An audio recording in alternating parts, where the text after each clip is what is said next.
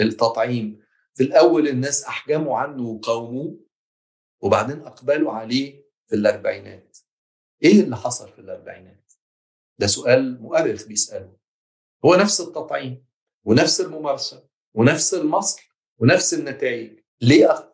ليه قاوموه لمدة 20 سنة من 1821 ل 1841 وليه أقبلوا عليه بعد 1841 إيه اللي حصل؟ في 1841 عايز تعرف ولا مش عايز؟ آه طبعا عاوزين نعرف.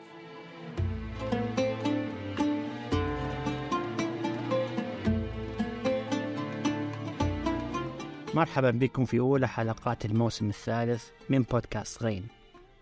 غين هو بودكاست معني بمناقشة الدراسات الصادرة في مجالات العلوم الاجتماعية والإنسانية. في كل حلقة من غين نناقش كتابا في العلوم الاجتماعية والإنسانية. لمؤلف أو مؤلفة من المنطقة العربية أو كتابا عن المنطقة.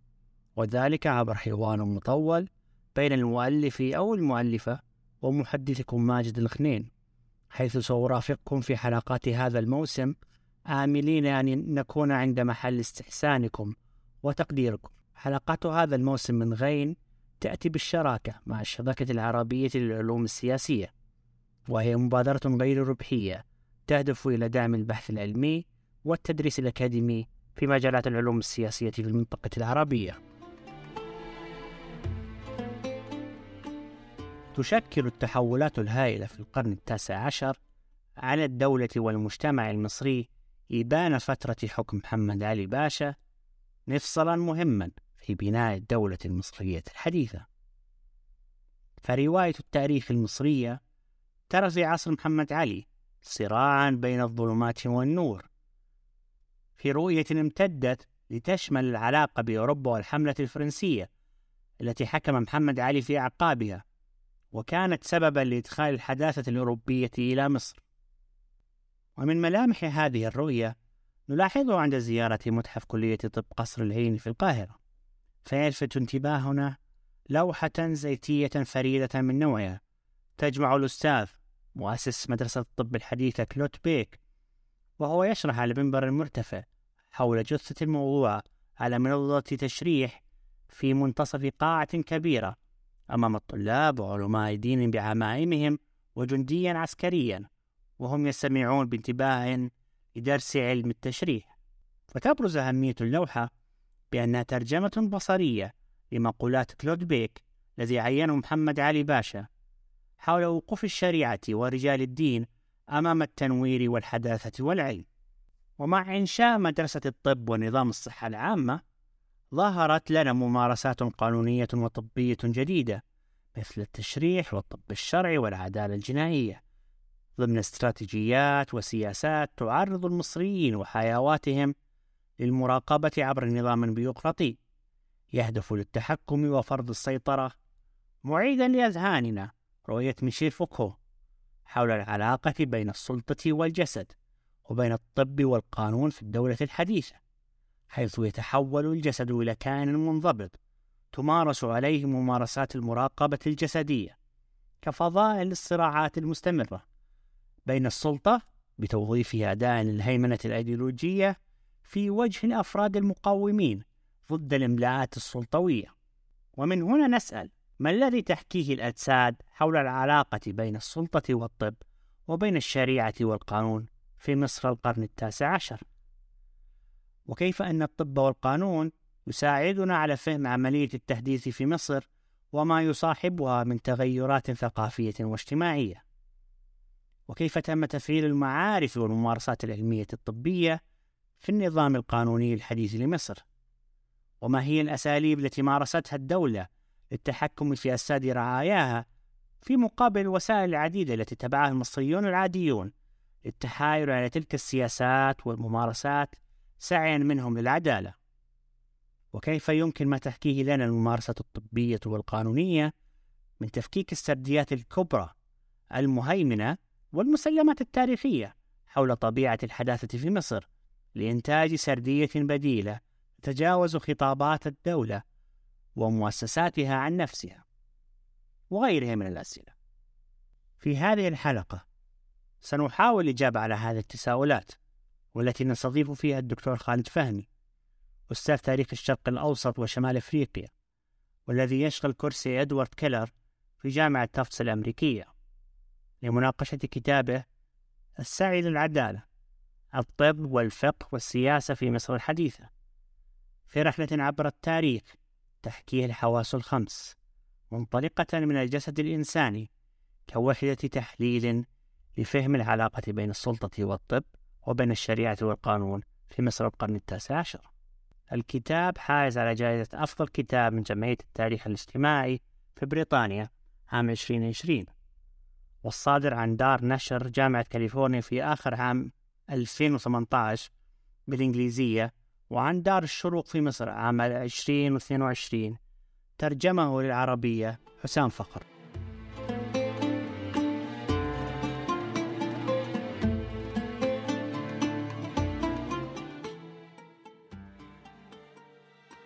أهلا وسهلا دكتور خالد. آه، إزيك وعامل إيه وكيف الحال والأحوال؟ وتشرفنا اليوم في بودكاست غين.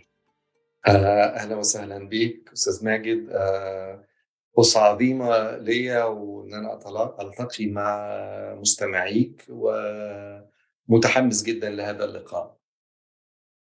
الله يخليك دكتور. آه، راح نخوض في تفاصيل الكتاب ومحتواه. لكن في البداية نحب نسألك سؤال عام عن قصة الكتاب. قصة كتابته متى تشكلت فكرته الأولى وكيف بدأ العمل عليه ومتى وكيف ولماذا كتبته؟ الكتاب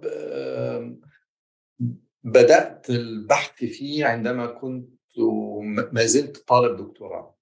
وتحديدا آه، عند بحثي في تاريخ جيش محمد علي في الشام وحملة الشام وبشكل أكثر تحديدا عندما عثرت على آه، عدد ضخم جدا من الوثائق المتعلقة بحملة الشام وهي وحدة أرشيفية متكاملة آه، في دار الوثائق القومية في في القاهرة. اسمها آه، وثائق الشام. هذه مجموعة ضخمة تحتويها 63 محفظة، المحفظة الواحدة تحتوي في المتوسط على 50 70 وثيقة. فإحنا نتحدث عن عدد ضخم من الوثائق. من ضمن هذه الوثائق آه، آه، آه، وثائق كان اسمها جورنالات وهي بالتركي معناها تقارير أسبوعية عن مجريات الأمور داخل معسكرات المختلفة للجيش المصري في الشام. من ضمن الجورنالات هذه كانت مجموعة من التقارير الطبية التي كان يجريها أطباء جيش محمد علي على آه، الجنود وعلى الضباط بس بشكل أدق أو بشكل أعم على الجنود. طبعا من المعروف أن الجنود في المعسكرات يصابون بأمراض معدية آه، بأشكال مختلفة. وكنت عندما اطلعت على هذه التقارير جذبت انتباهي وبدأت التساؤل عن من هؤلاء الأطباء وأين تلقوا تعليمهم الطبي؟ وما هي هذه التقارير؟ وكيف كتبت؟ وما هي علاقة هذا الطب العسكري بشقه المدني إن إن كان موجودا؟ آه، فهذه كانت آه، في ذهني. في نفس الوقت وفي نفس المجموعة الأرشيفية عثرت على المحاكمات العسكرية التي كانت آه، تقام على الجنود لأسباب مختلفة وكان أهمها هو الفرار من الجيش والقبض عليهم بعد الفرار.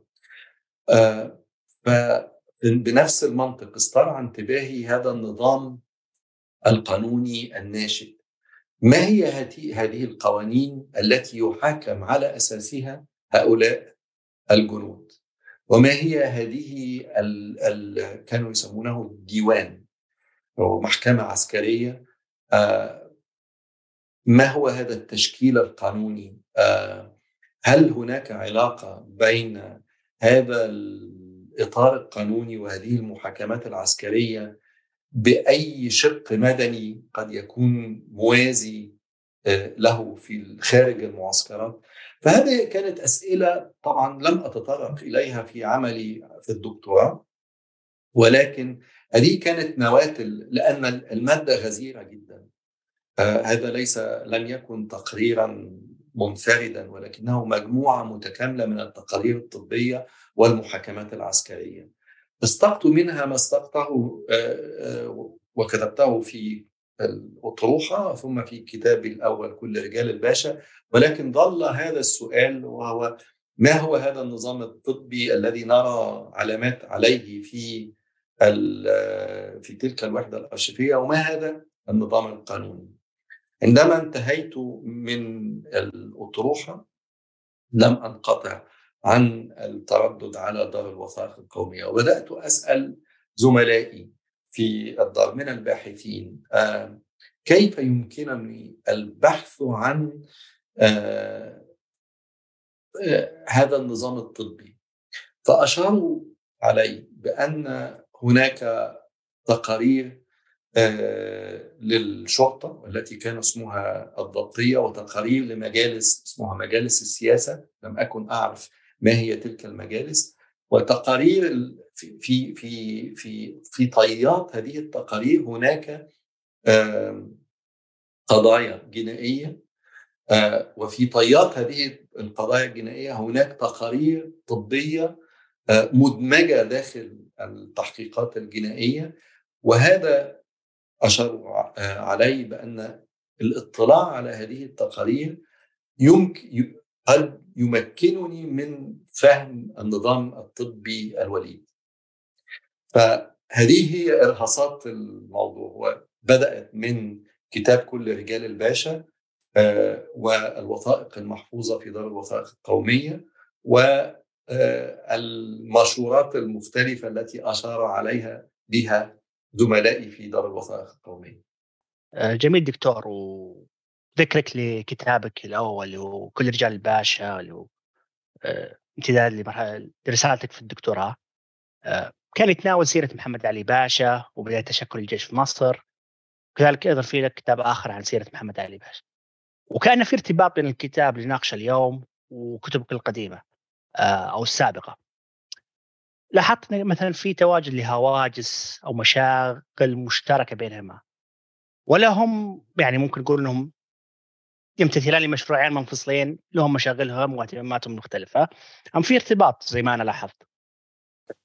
لا طبعا في ارتباط زي ما قلت يعني في ارتباط إنه آه ارهاصات الكتاب السعي للعدالة هو المادة الوثائقية التي عثرت عليها عندما كنت أبحث في موضوع الدكتوراه. ولكن بغض النظر عن المصادر بخصوص الفحوى الأطروحة أو الفكرة التي أطرحها في السعي للعدالة. هي مرتبطة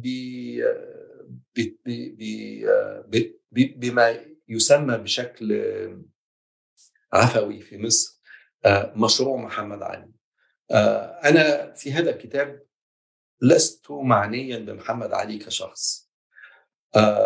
وقد تناولت في في السيرة التي كتبتها عن محمد علي فكرة هل يصح أصلا أن نطلق على ما قام به أنه مشروع أم أنه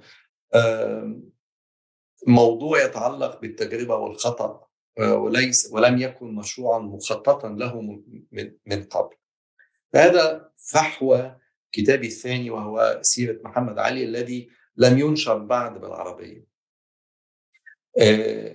في في السعي للعدالة أنا لست معنيا بمحمد علي أو بالخديوي سواء كان سعيد باشا أو عباس أو الحاكم بشكل عام. ولم ولست معنيا أيضا ب الأطباء العظام أو المصلحين العظام. ولكني مع معني بشكل أساسي بالمؤسسات. المؤسسات التي هي لبنات البناء المحكم الذي نطلق عليه اسم الدولة المصرية الحديثة. فكثيرا ما نتحدث عن الدولة المصرية الحديثة ولكن كما تعلم وكما نعلم جميعا الدولة في أي مكان في مصر وفي غيرها هي ليست كيانا مصمتا بالطبع هي ليست أشخاص وليست مبنى. فهي مجموعة من الخطابات ومجموعة من الممارسات وطبعا مجموعة من السياسات ومجموعة من الأشخاص. فأنا قررت أن يعني أنا معني بفهم المشروع الحداثي المصري أو أو آه وتحديدا بالمؤسسات التي آه انتجت هذا المشروع الحداثي أو انتجت الحداثة.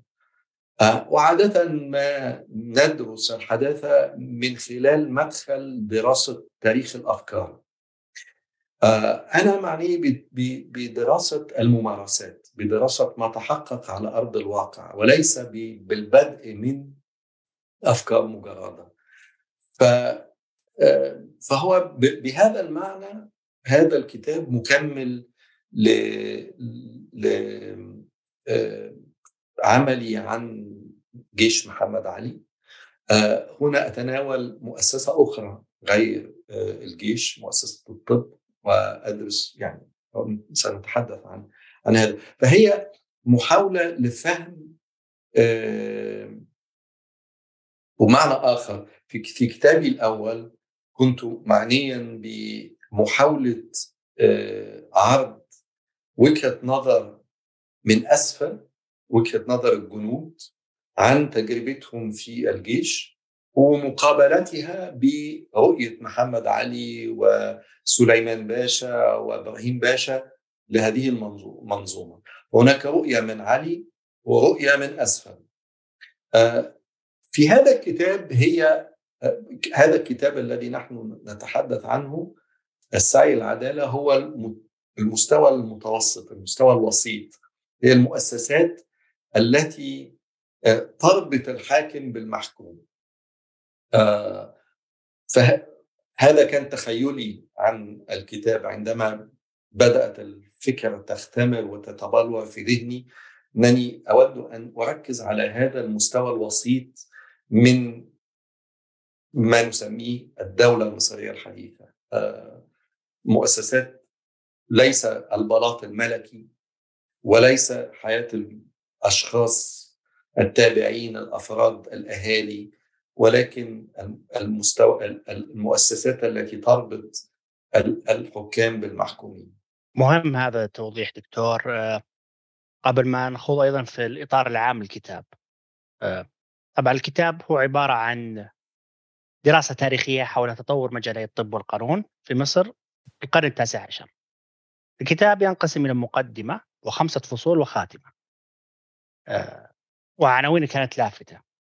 الأول عنوانه الطب والتنوير والإسلام والثاني عنوانه السياسة القانون المنسي الفصل الثالث يعنون بالأنف تروي قصة المدينة.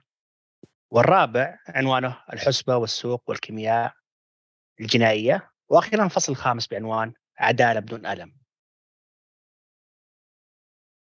وزي ما ذكرت سنناقش أول شيء في الإطار العام للكتاب ثم سنخوض في مضامين وتفاصيل الكتاب ومحتواه بشيء من التفصيل. أه ونبدأ مناقشة الإطار العام للكتاب بالاستفتاح في المقدمة. فأنت تقول في المقدمة وهنا أقتبس يعتبر هذا الكتاب الجسد الإنساني وحدة تحليلية أساسية وينظر في كيفية دراستك كساحه تجلت فيها ممارسه سلطة الدولة ومقاومة الأهالي تلك السلطة ولا ينتهي الاقتباس. وانطلاقا من اعتبار الجسد وحدة التحليل الأساسية في الكتاب. فأنت اخترت تقسيم فصوله إلى خمسة. وهنا أقتبس وهنا المثير يعني في الموضوع, موضوع الكتاب لتدور حول الحواس الخمس بتراتبيتها التقليدية كما ترد في النظم الطبية الغربية والإسلامية. البصر والسمع والشم والتذوق واللمس وهذه أراها زاوية مناسبة لنبدأ حديثنا في هذا الشق وفي مجموعة من الأسئلة المتداخله.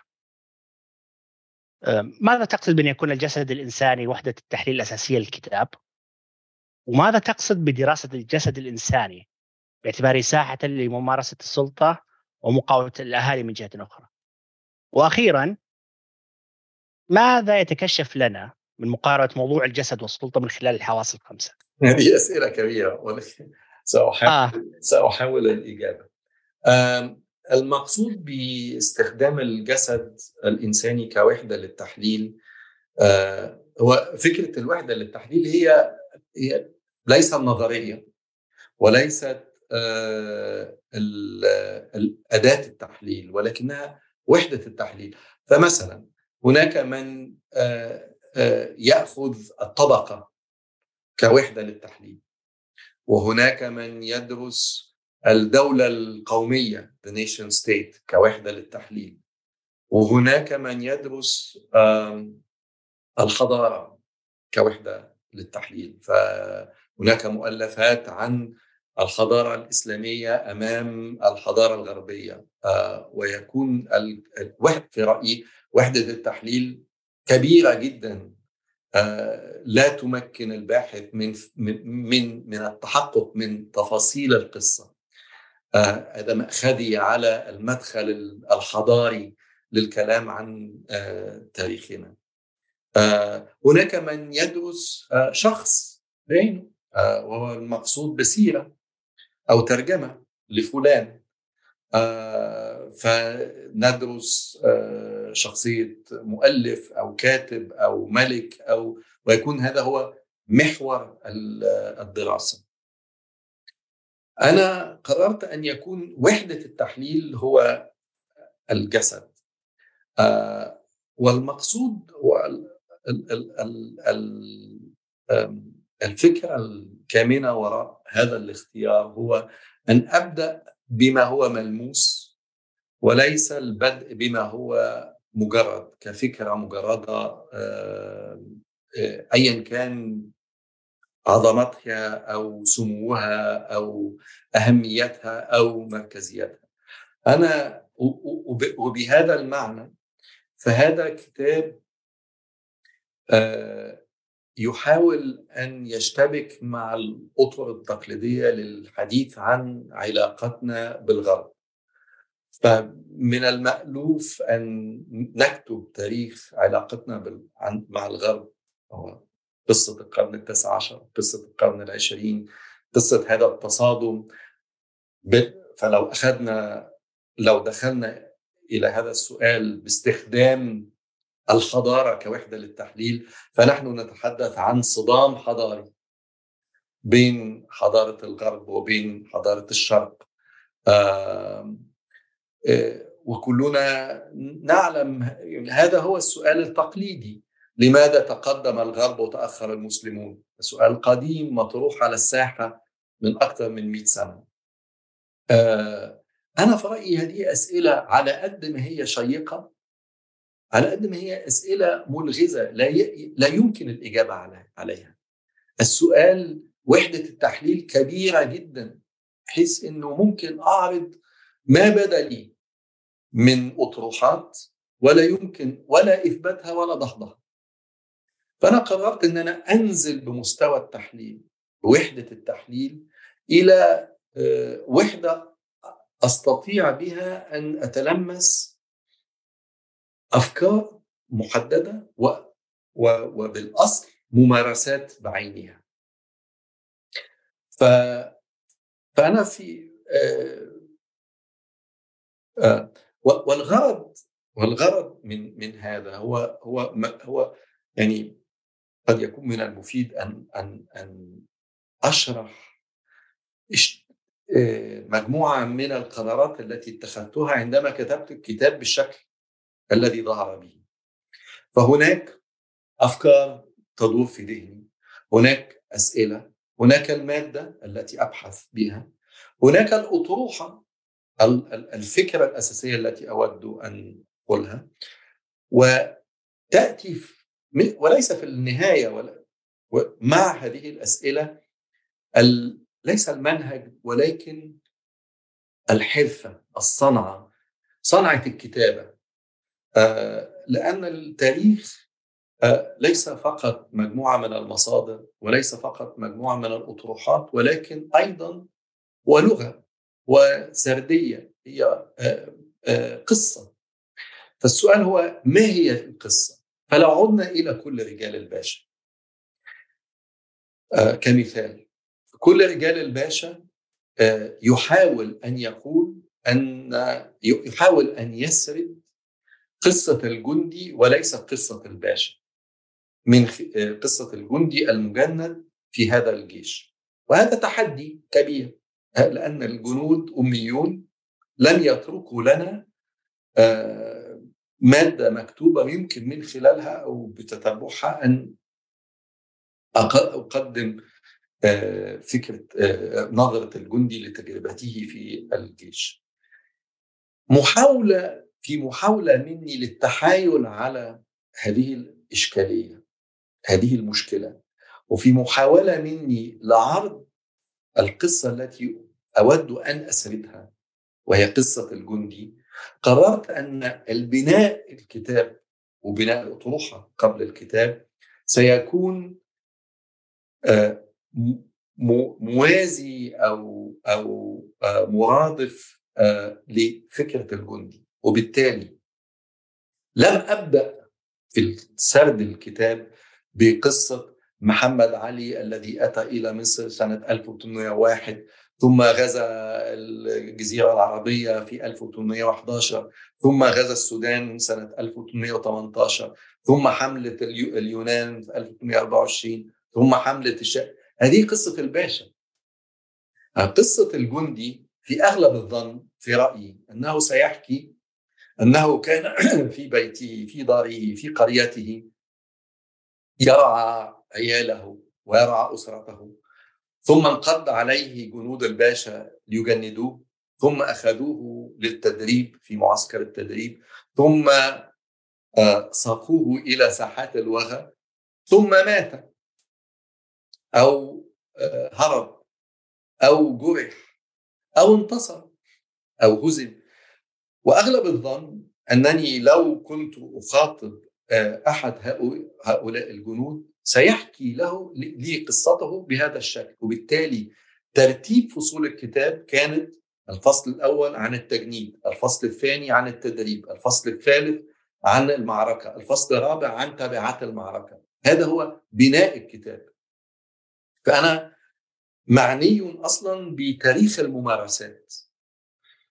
معني في هذا الكتاب في السعي العدالة، معني أصلا بمحاولة الوقوف على تجربة المصريين تعاطي المصريين رد فعل المصريين لما حدث لأجسادهم فيما نقول عليه التعاطي مع الغرب واشتباكنا مع التراث. هذه إشكالية الكتاب.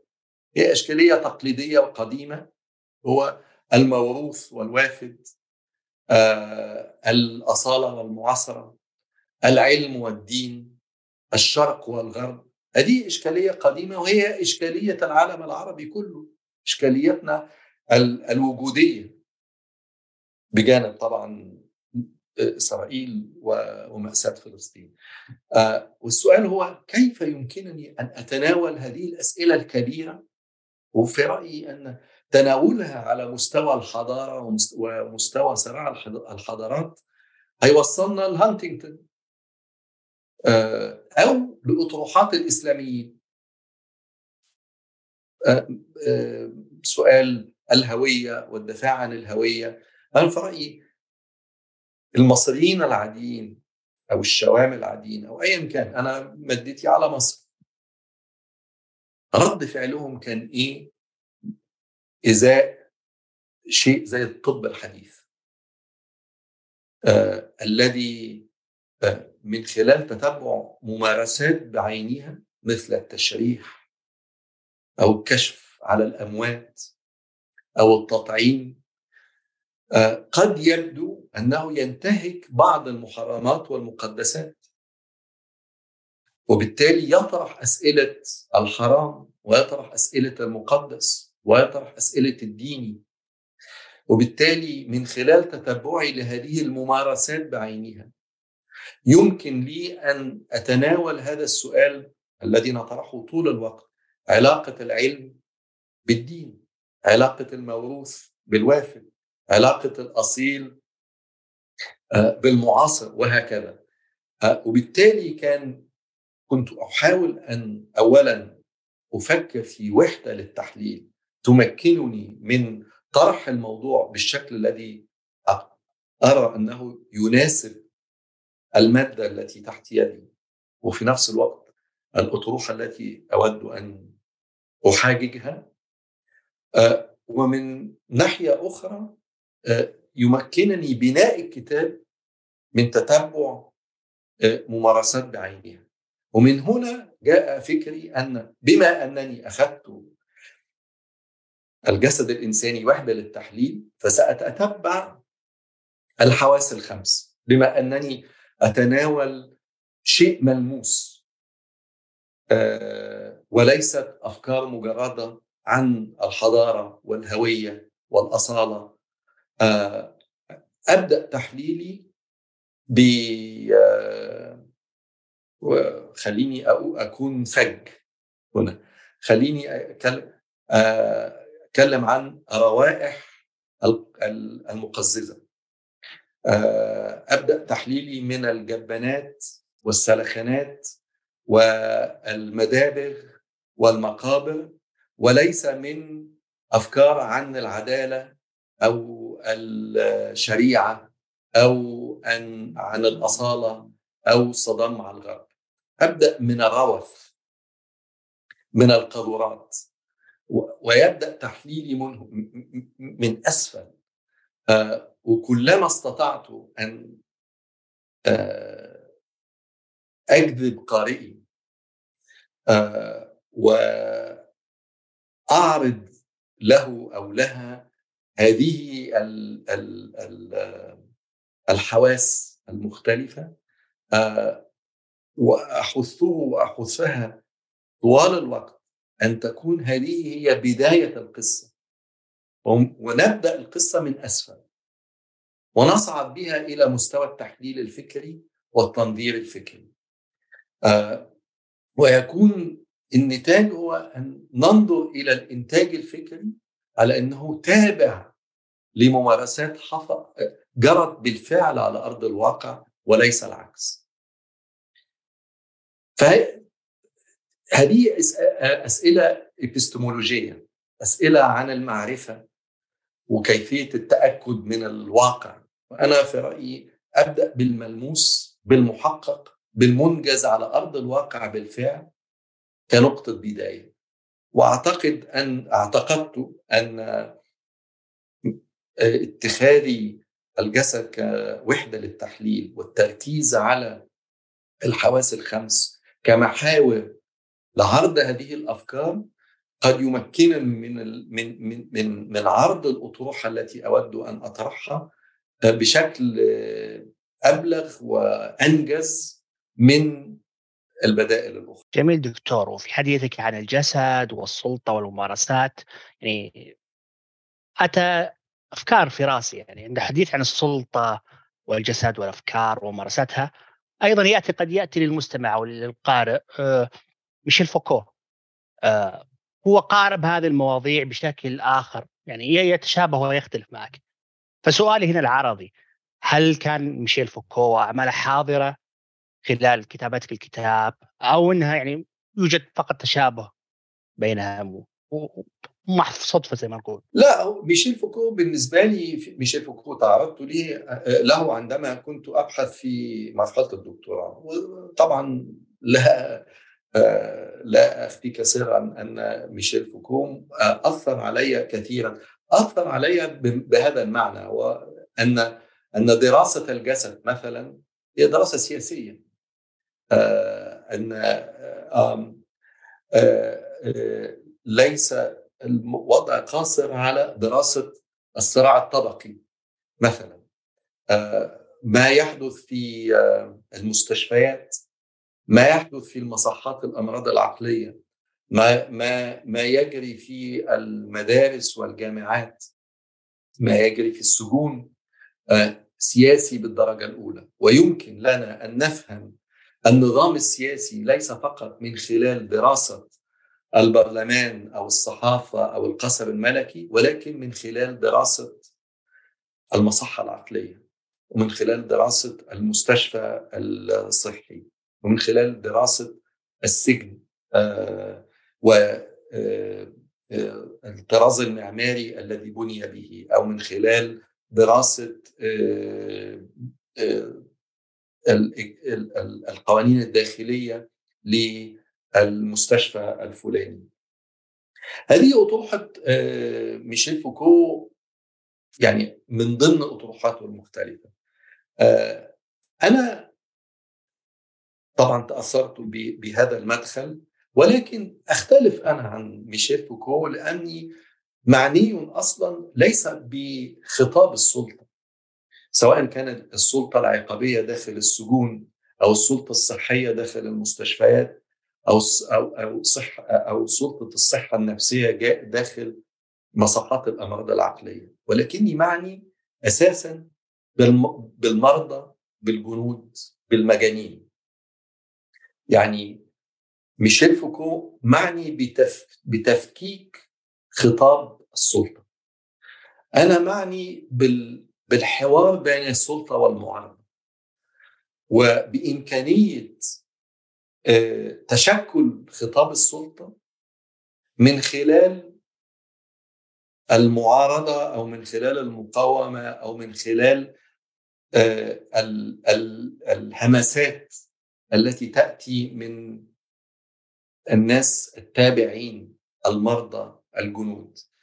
فأبدأ مرة أخرى من أسفل. أنا لست معنيا بكلوت بيه. بقدر ما أنا معني بالمرضى مرضى كلوت بيه. بمعنى آخر أنا لست معنيا برؤية كلود بي لمرضاه هذا خطاب السلطة. أنا معني برؤية المريض لما يحدث لجسده. طبعا ده سؤال صعب لأن ما عنديش مادة.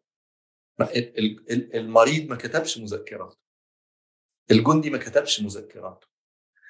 المسجون ما كتبش مذكراته. فأنا عندي وده سؤال طبعا منهجي عندي خطاب السلطة وهو التحدي المنهجي الذي أواجهه دائما هو عدم الاكتفاء بتفكيك خطاب السلطة. وهنا اختلف مع فوكو. أنا معني بمحاوله تخيل خطاب وهو طبعا خطاب ليس متماسك وليس مصمتا وليس مسموعا. خطاب القابعين في أسفل هرم السلطة. من نسميه التابعين ما أسميه في هذا الكتاب الأهالي. الناس العاديين. إزاي؟ أبدأ القصة منهم. وهذا الاختلاف الأساسي مع مع مع فوك مع ميشيل فوكو. قبل أن ننتقل للسؤال اللي بعده دكتور قلت بالنسبة للمستمعين الذين لا يعرفون من هو كلوت بيه يعني ذكر عرضا في إجابتك هو طبيب فرنسي لعب دور مهم في تكوين الطب في مصر وراح نتناول قصته فيما بعد. لكن قبل ذلك هل ممكن يعني تعريف بسيط يعني من هو كلوت بيه؟ آه كلوت بيه آه من طبيب فرنسي آه آه أعتقد إنه ولد في مارسيليا ولكنه تعلم في جرونوبل في جنوب فرنسا و حصل على الدكتوراه يعني طبعا زمان الدكتوراه ما كانتش زي دلوقتي في في الطب وهو من تلاميذ طبيب فرنسي شهير جدا في تاريخ الطب الحديث اسمه خافير بيشا خافير بيشا B I C H A T بالعربي ب ي ش ألف. وبيشا هو الطبيب الذي تناوله ميشيل فوكو في كتابه عن المؤسسة الطبية The Birth of the Clinic. بيشا أحدث ثورة في في في في علم الطب الحديث. لأنه هو من اعتقد أن دراسة الجسد الجسم البشري يجب أن تبدأ من الأنسجة تيشوز وحدد 22 أعتقد أو 28 نوع من أنواع الأنسجة في الجسم البشري. هذه بالنسبة لفوكو هذا عمل فوكو هو يدرس التمحورات والانقسامات التي والثورات الفكرية في مجال ما في في في هذا المجال المجال الطبي. الثورات الفكرية في المجال الطبي. كلو هذا النطق الفرنسي كلوت بيه النطق العربي المصري تلميذ بيشا وبالتالي هو يمثل آخر ما توصل إليه العلم الفرنسي علم الطب الفرنسي. جاء إلى مصر أنا لست أتذكر سنة مولده ولكنه كان شابا أتى إلى مصر ويبحث عن وظيفة. وقدمه القنصل الفرنسي وهو اسمه دروفيتي إيطالي الجنسية ولكنه كان قنصل فرنسا قدمه للباشا. وقتها نحن نتحدث عن ديسمبر 1825 محمد علي تولى حكم مصر سنة 1805 وبالتالي كان له 15 سنة يحكم مصر. ولكن الأهم هو أن محمد علي كان قد شرع قبلها بحوالي خمس ست سنوات شرع في إقامة جيش حديث في الأول باستعباد السودانيين ومات منهم الغالبية العظمى ممن جمعهم من السودان نظرا لغياب خدمة طبية. عندما شرع بعدها في تجنيد المصريين سنة 1821 1822 واجهته نفس المشكلة. أن من يجند بأعداد كبيرة يكتشف لاحقا أن الكثير منهم لا يصلح للخدمة الطبية. في حملة المورا التي بدأت سنة 1824 واجه نفس المشكلة. الجيش له إنجازات مهمة وضخمة ولكن من يموت نتيجة انتشار الأمراض ونتيجة غياب الخدمة الطبية في هذا الجيش في اليونان أكثر من من يموت في ساحات الوفاة وبالتالي ظهرت له لمحمد علي أهمية بناء خدمة طبية تحمي جيشه الوليد. ومن من هنا عندما تقدم له عندما قدم دوفيتي كلوب بي لمحمد علي قال له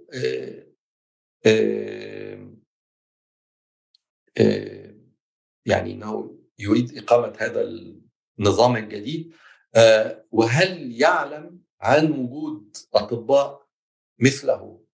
جاهزين للعمل في هذه الخدمة. فكلوب بي أشار عليه إشارة غاية الدلالة وقد نتناولها لاحقا وهو أن بالطبع هناك العديد من الأطباء الجاهزين والذين يعرفون معرفة شخصية ولكن هذا سيكلف الباشا اموالا طائلة. وأن الاجدى على المدى الطويل هذا الفرنسي يشير إلى محمد علي أن يقيم في مصر ينشئ في مصر مدرسة كلية كلية طب تعلم أولاد البلد الطب بلغته الأصلية بلغتهم هم لغة باللغة العربية. حتى يتمكنوا لاحقا من التواصل مع مرضاهم بنفس لغتهم. هذه هي مشورة كلوب بي لمحمد علي. اقتنع بها محمد علي وكلفه بوضع مخطط لإنشاء تلك الكلية. استغرق الوضع سنتين من 1825 ل 1827 عندما افتتحت مدرسة الطب اسمها الرسمي مدرسة الطب البشري مدرسة مدرسة الطب البشري المصرية والتي كان موقعها معسكر جهاد أباد شمال شرقي القاهرة بجانب معسكر للطب معسكر عسكري. وكانت بالتالي هي كلية طب ومستشفى في نفس الوقت. فهذا هو إرهاصات كلوب في مصر. أتى إلى مصر سنة 1825 أسس كلية الطب سنة 1827 وأصبح مديرا لهذه الكلية. وافتتحت في 1827 وخرجت أول دفعة سنة 1831 جميل دكتور يعني الجسد وحواسه الخمسة وميشيل فوكو يعني الكتاب لا يتوقف هنا فهو أيضا مع تقسيمه حسب الحواس الخمسة فإنه يخوض معركة فكرية ضد أربع مدارس رئيسية. الأولى وهي المدرسة التأريخية المصرية. تمثلها طروحات المؤرخ الأكاديمي المصري شفيق غربال وتلاميذه. وأيضا مدرسة ما بعد الاستعمار أو ما بعد الكولونيالية التي يمثلها في السياق من مصر تيموثي ميتشل. وثالثا مدرسة ما بعد العلمانية آه، ويمثلها طلال الأسد وهو الحلاق. وأخيرا المدرسة الإسلاموية ويمثلها عبد القادر عودة وطارق البشري. هل ممكن دكتور تحدثنا عن كل مدرسة من هذه المدارس الأربعة؟ وما هي الإشكاليات الرئيسية التي تحاول في كتابك الاشتباك معها وفيها؟ آه، المدرسة الأولى آه، هي المدرسة التاريخية المصرية المدرسة التاريخية المصرية مدرسة عريقة ومحترمة أسست على يد محمد شفيق غربال عندما عاد من بعثته الدراسية في إنجلترا وتوظف آه، في الجامعة المصرية وقتها جامعة فؤاد الأول التي هي جامعة مصر جامعة القاهرة الآن و المدرسة التاريخية المصرية أسست على قواعد صارمة. وهي قواعد محترمة للغاية وقواعد أكاديمية صارمة وهو أهمها هو الاعتماد على الوثائق. وعدم الكلام السجالي كما كان يحلو للبعض وقتها مثل ما أطلق عليه هؤلاء المؤرخون الأكاديميون المؤرخين الهواة آه، جورجي زيدان الرافعي هؤلاء آه، مؤرخون هواة. أما نحن فنحن مؤرخون أكاديميون نعتمد على الوثائق المكتوبة. آه، هناك كان أيضا مدرسة القصر. فالسلطان الملك فؤاد عندما أعلن عن أعلن استقلال مصر سنة 1923 من أول ما قام به الملك آه، فؤاد بعد أن تحول من سلطان إلى الملك آه، لقبه أيضا آه، ما أقصد هو اللقب انشرع في تأسيس مدرسة تاريخية تابعة للقصر. واستكتب استجلب الكثير من المؤرخين الأجانب الأوروبيون آه، واستكتبهم لكتابه تاريخ عائلتي. آه، وبادعاء أن جهود العائلة من ومؤسس العائلة محمد علي وخلفائه هو آه، هم من أسسوا مصر من أسسوا مصر الحديثة. شفيق غربال قال لا إحنا أنا وتلامذتي هندرس المؤسسات التي أنتجت الحداثة في مصر. آه، فكلف طلابه آه، آه، أبو الفتوح رضوان يدرس مطبعة بولاء أحمد الحتة يدرس الزراعة. الجريتلي يدرس الصناعة. أحمد عزت عبد الكريم يدرس المدارس والتعليم وهكذا. ما لفت نظري هو أن لم ينتبه أحد منهم لأهمية كتابة تاريخ الطب. وكأن الصناعة الحداثة المصرية هي تتمثل في بناء المصانع والجيش والمدارس. آه، وكأن صحة المصريين لم تكن تعني لهؤلاء المؤرخون الكثير. وإحنا في مصر عندنا مثل شعبي مشهور جدا. يقول لك أنا مش عايز غير الصحة والستر. الصحة طبعا أهم شيء المصريين بيهتموا بيه الصحة والتعليم. دي أولويات المصريين العاديين. فإزاي المدرسة المصرية التاريخية ما اهتمتش بتاريخ التعليم؟ طبعا أنا ببالغ شوية لأن كتاب أحمد عزت عبد الكريم وهو كتاب رائع. دراسة دراسة ماجستير من أكثر من 500 صفحة تضاهي أعتى الدكتوراهات اليوم. آه، تاريخ التعليم في مصر في حقبة في عصر محمد علي. هذا الكتاب آه، في جزء كبير جدا عن مدرسة الطب. فهناك اهتمام بالتأريخ للطب ولكن حتى يعني آه، ولكن ليس بموضوع مستقل بذاته. آه، ولا توجد دراسة عن تاريخ الصحة العامة أو تاريخ المستشفيات. هناك يعني أحمد عزت عبد الكريم يتناول تاريخ مدرسة الطب وليس المستشفى الملحقة بمدرسة الطب. فهذا من ناحية. ده هذه هي هذا مأخذي الأساسي ل آه، على وليس مأخذ خطير آه، اخفال يعني محاولة للفت النظر أن تاريخ الصحة العامه جدير بالدراسة. المدرسة الثانية هي مدرسة ما بعد الاستعمار. طبعا مدرسة ما بعد الاستعمار بوست كولونياليزم مدرسة هامة جدا ولفتت أنظارنا إلى أهمية دراسة الجانب الثقافي والحضاري من الاستعمار، الاستعمار ليس فقط محاولة لغزو أسواقنا والاستيلاء على المواد الخام. الاستعمار له شق ضخم جدا المشروع الاستعماري الغربي يتعلق بالحضارة ويتعلق بالثقافة ويتعلق بالسلوك البشري. مدرسة فهذا من ناحية، من ناحية ثانية مدرسة ما بعد الاستعمار تلفت تلفت نظرنا لنقطة أخرى هامة ودالة وهي أن الاستعمار لم ينتهي بالاستقلال.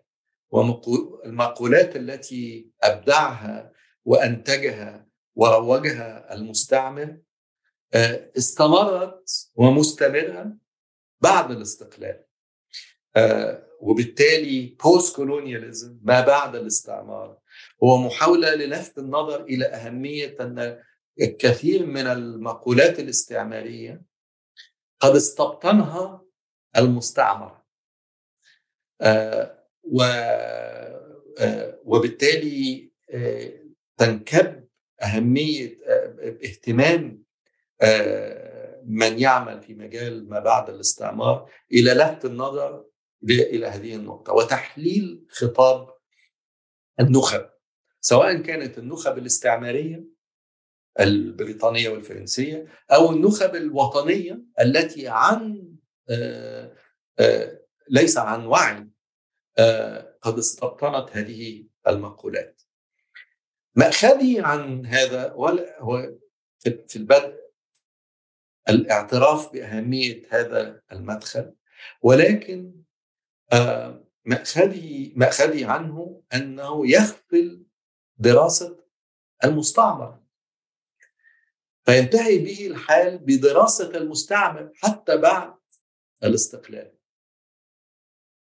آه ومقاومة المستعمر يعني حتى محاولات مقاومة آه تدرس من خلال رؤية المستعمر للفلاح الهندي أو رؤية الفرنسيين للجزائريين أو رؤية الإنجليز في مصر للحركة الوطنية المصرية أنا معني بالفلاح المصري. أنا معني بالمصري ولست معنيا بشكل أساسي برؤية الغرب لنا. أنا معني برؤيتنا لأنفسنا ورؤيتنا للغرب. فهذا مأخذي على هذه المدرسة. أما مدرسة ما بعد العلمانية فلا فلي تجاهها احترام كبير. آه وتحديدا مؤلفات طلال أسد. ومؤلفات آه طارق البشري آه طارق طلال أسد طبعا اسم كبير وله مؤلفات ضخمة وغاية في الأهمية لكني سأتناول جزء محدد يتعلق برؤيته لتاريخ تطور النظام القانوني المصري تحديدا لأنه أفرد له فصل فصلا خاصا في كتابه Formations of the Secular الفصل السابع يتعلق بمصر ولكن بشكل عام بغض النظر عن التجربة المصرية مقولة طلال أسد غاية في الأهمية وهو يطرح تساؤل عن معنى العلمانية. ويقول أن العلمانية ليست فقط فصل الدين عن السياسة ولكن العلمانية هو لحظة فصلت الأخلاق عن القانون وانتزعت منه. والشريعة كما نعلمها هو يقول لنا هو نظام قانوني يمزج الأخلاق بالقانون. فصل الأخلاق عن القانون كان فيه قدر كبير من العنف العنف الفكري والعنف الجسدي والعنف الفعلي على أرض الواقع وهو عنف المستعمر وأنا في رأيي هذه نقطة غاية في الروعة وغاية في الأهمية. وفعلا نقطة تجعلنا نعيد النظر في نقدنا في نقدنا للعلمانية. ونعمق هذا النقد. مأخذه مأخذي عليه وعلى أطروحة وعمل وائل حلاق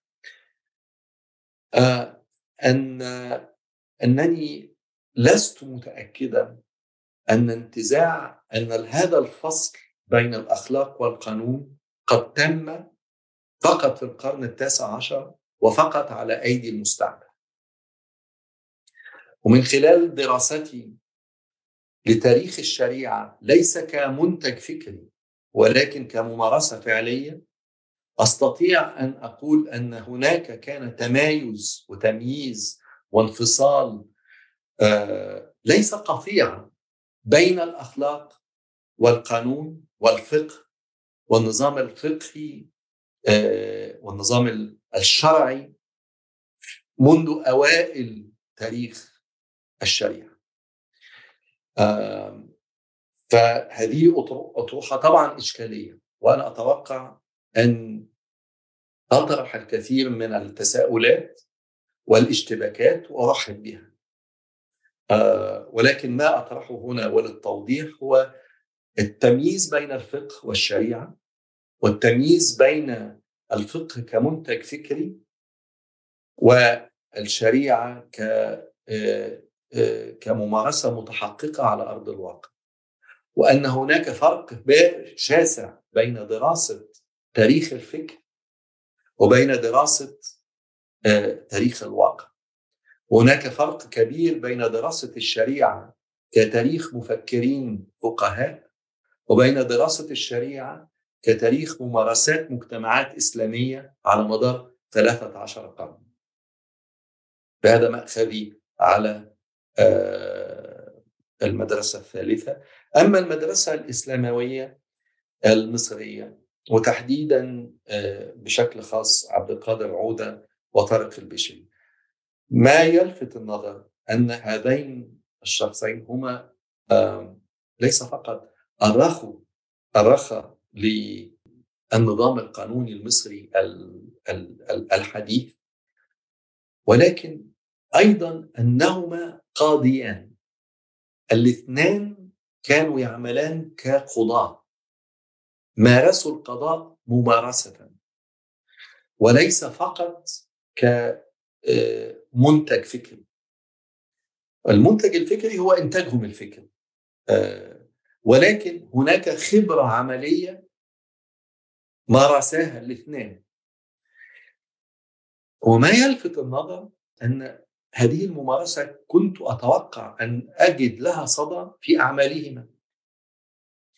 وفي قراءتهما للشريعة. بمعنى آخر أن يهتم بتاريخ الشريعة كممارسة وليس الشريعة كفقه.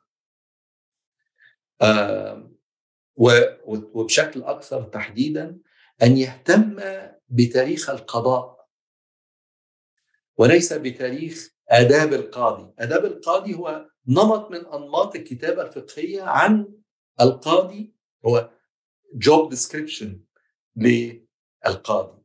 هناك فرق كبير بين كتاب آداب القاضي وبين سجلات المحاكم الشرعية التي توضح لنا ما قام به القاضي بالفعل في محكمته في مجلس الحكم. آه ونحن الآن سنة 2023 لدينا أكثر من 40 50 سنة من المؤلفات الأكاديمية التي تتناول تاريخ المحاكم الشرعية في حواضر الدولة العثمانية المختلفة سواء المتحدثة بالتركية أو المتحدثة بالعربية. هناك إنتاج فكري أكاديمي ضخم جدا لا يعلم عنه الإسلاميون الكثير. لن أبالغ وأقول أي شيء. هناك الكثير من المؤرخين هناك بعض الإسلاميون بعض الإسلاميين الذين ينتبهون إلى هذه النقطة ولكن أغلب التأريخ أغلب الكتابات الإسلاموية عن الشريعة هو كلام عن الفقه وليس كلام عن المحكمة الشرعية. فهذا هو مأخذي على المدرسة الأخيرة. أتوقع أن هذا تأطير مهم يعني قبل الخوض في فصول الكتاب أو يعني أو الخوض في الحواس الخمس ومعرفة تاريخ مصر من خلالها نريد التناول الفصل الأول اللي يتناول حاسة البصر. يتناول الفصل الأول تاريخ تفاعل قطاعات مختلفة من المجتمع المصري مع إنشاء نظام حديث للطب والصحة العامة. ممتثلان في مدرسة ومستشفى القصر العيني. ويفعل ذلك عبر هدم السردية السائدة حول هذا الموضوع وبناء سردية جديدة وتفكيكها. لنبدأ بالسردية السائدة دكتور م. والتي تصفها بأنها وهنا أقتبس تلخصت في ثنائية التنوير مقابل الشعوذة والإبصار بعد العمى ما هي هذه السردية المهيمنة والسائدة؟ في الأول أحب أقول إنه ال ال كل فصل يتخذ من حاسة من الحواس الخمس مدخل للكلام عن أطروحة ما الكتاب بالفعل هو خمس أطروحات كبيرة. آه كل فصل يتناول أطروحة ما. وبمعنى آخر الفصول ليست عن تاريخ الحواس. فالفصل الأول ليس عن تاريخ حاسة البصر في القرن التاسع عشر ولكنه يتخذ من حاسة البصر مدخلا للكلام عن إشكالية ما سردية ما. فالسردية الشائعة هي السردية التي نتحدث عنها أن هناك سردية كلوبي آه عما وجده سردية التنوير. بمعنى آخر أن هناك مجتمع متخلف مجتمع يرزخ تحت عبء الخرافة والدين والشعوذة آه لا يعلم عن العلم الحديث آه الكثير. وأتى الغرب وأتى العلم ليبصر وليعلم أبناء هذا الشعب المتخلف معنى الحضارة ويأخذ بيده إلى مصاف الحضارة والمدنية والمدنية والتقدم. آه فللأسف هذه مقولة يقولها كلوب بي ومقولة يرددها الكثير من آه من المصريين ومن العرب. في مصر نقول إيه بس مشكلة مصر بس إن مصر حلوة وجميلة بس فيها مصريين كتير.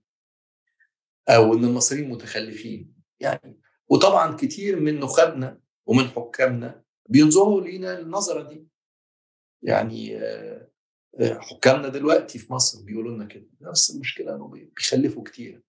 أو مشكلة إن هم بيدرسوا تاريخ. مش بيدرسوا علم حديث. أو يعني مشكلة في المجتمع المتخلف وإحنا ناس مستنيرين. وشفنا وأبصرنا. الثنائية دي ثنائية آسرة.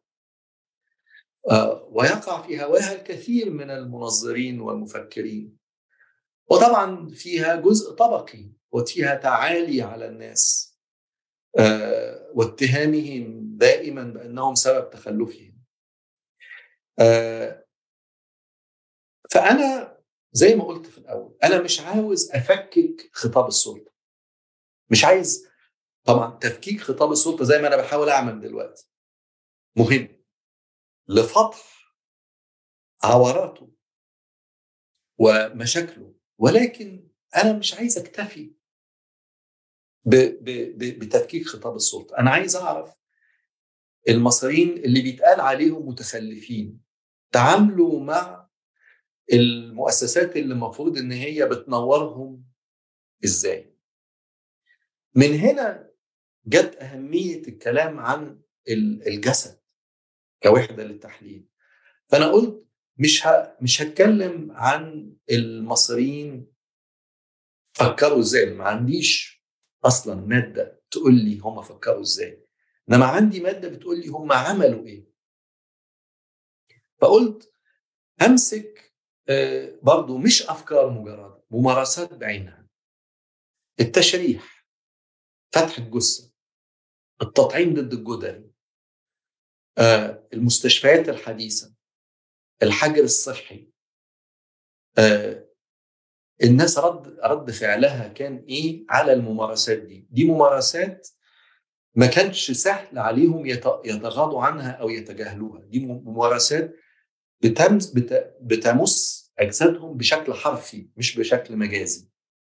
طيب المصريين ردوا رد فعلهم كان إيه على حمله ضخمة للتطعيم ضد الجدري رد فعلهم كان إيه على الحجر الصحي؟ آه زي ما بنشوف دلوقتي إحنا لسه طالعين من وباء ضخم.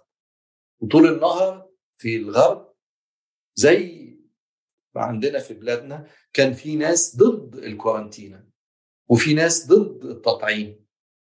آه وكان كتير من الأطباء بي بي بي بي بيطلقوا عليهم الفاظ إن هم متخلفين أو أنا في رأيي إن في أسباب أعمق من الخرافة.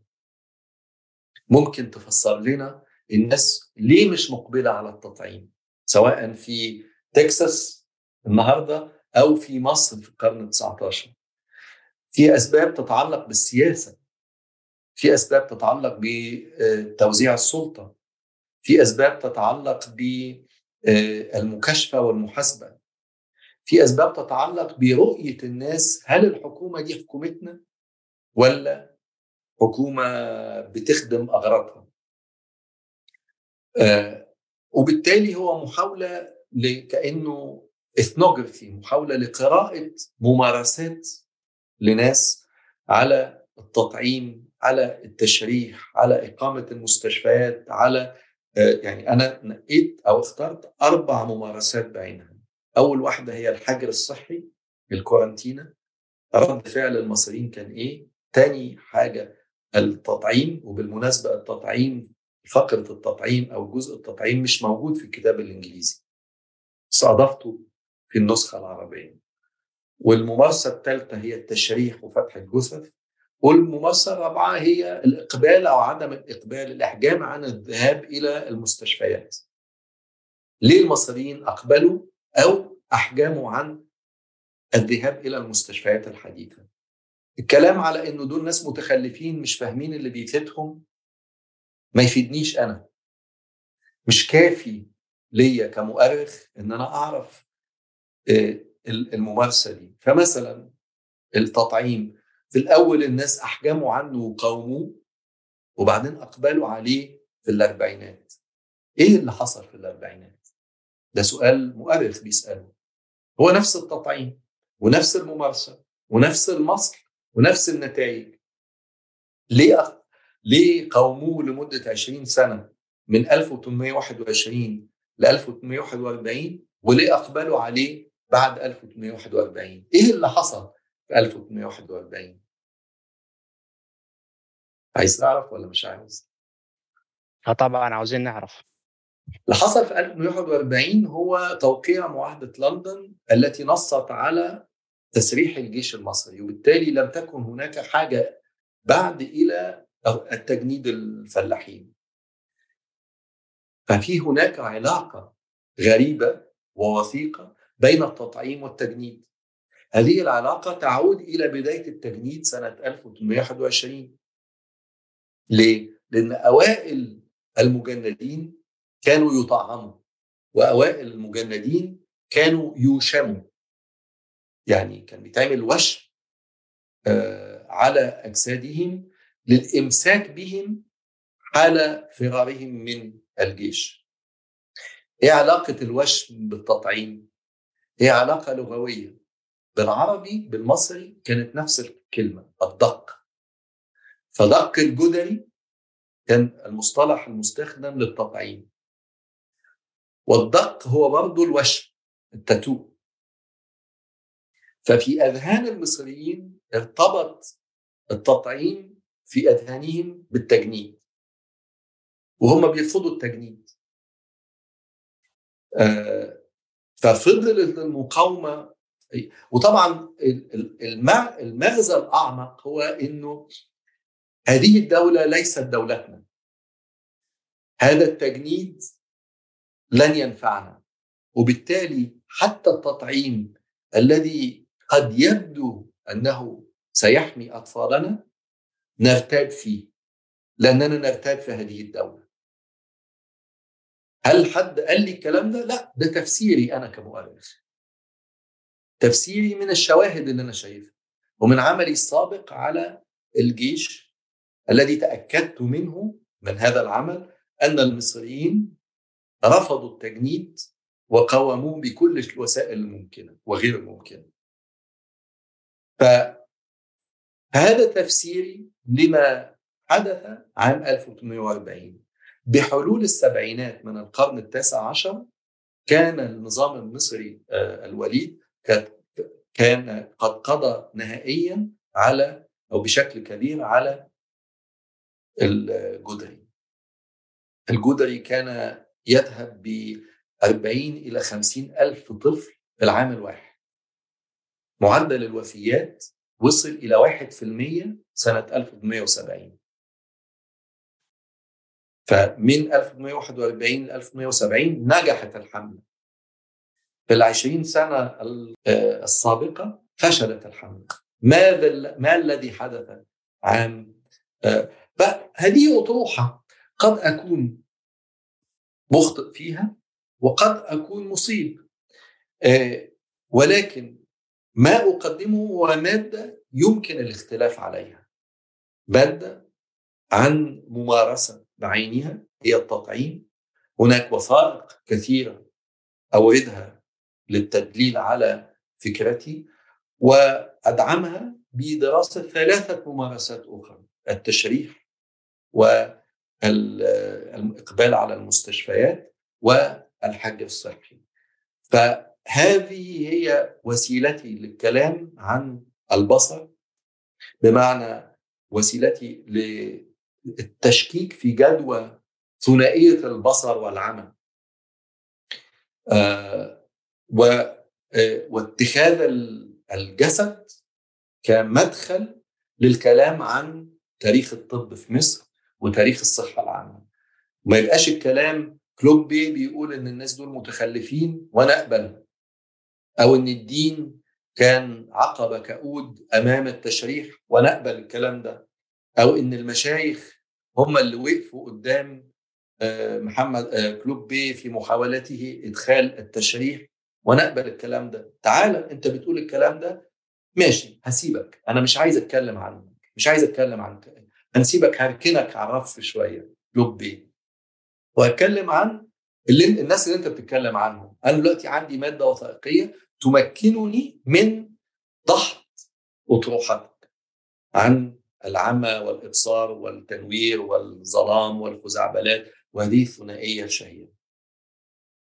أعتقد الفكرة وضحت لا وضحت و لكن هل هذا يعني بشكل أو بآخر أن السرديه التي تحاول تقديمها بديلا عن سرديه التنوير؟ بمعنى أن هي سردية حول الطب ونشأته والسياسة التي حوله التي كانت مرتبطة بالتجنيد والجيش. ليست مرتبطة كثيرا مثلا بمسألة التنوير والتخلف. يعني هل هذا يعني وصف دقيق؟ آه يعني أنا أعتقد إنه في جزء نخبوي وطبقي وفيه قدر كبير من التعالي كلام عن التنوير والتخلف. الموضوع أعقد من كده. الناس معقدة عن كده والناس عارفة مصالحها.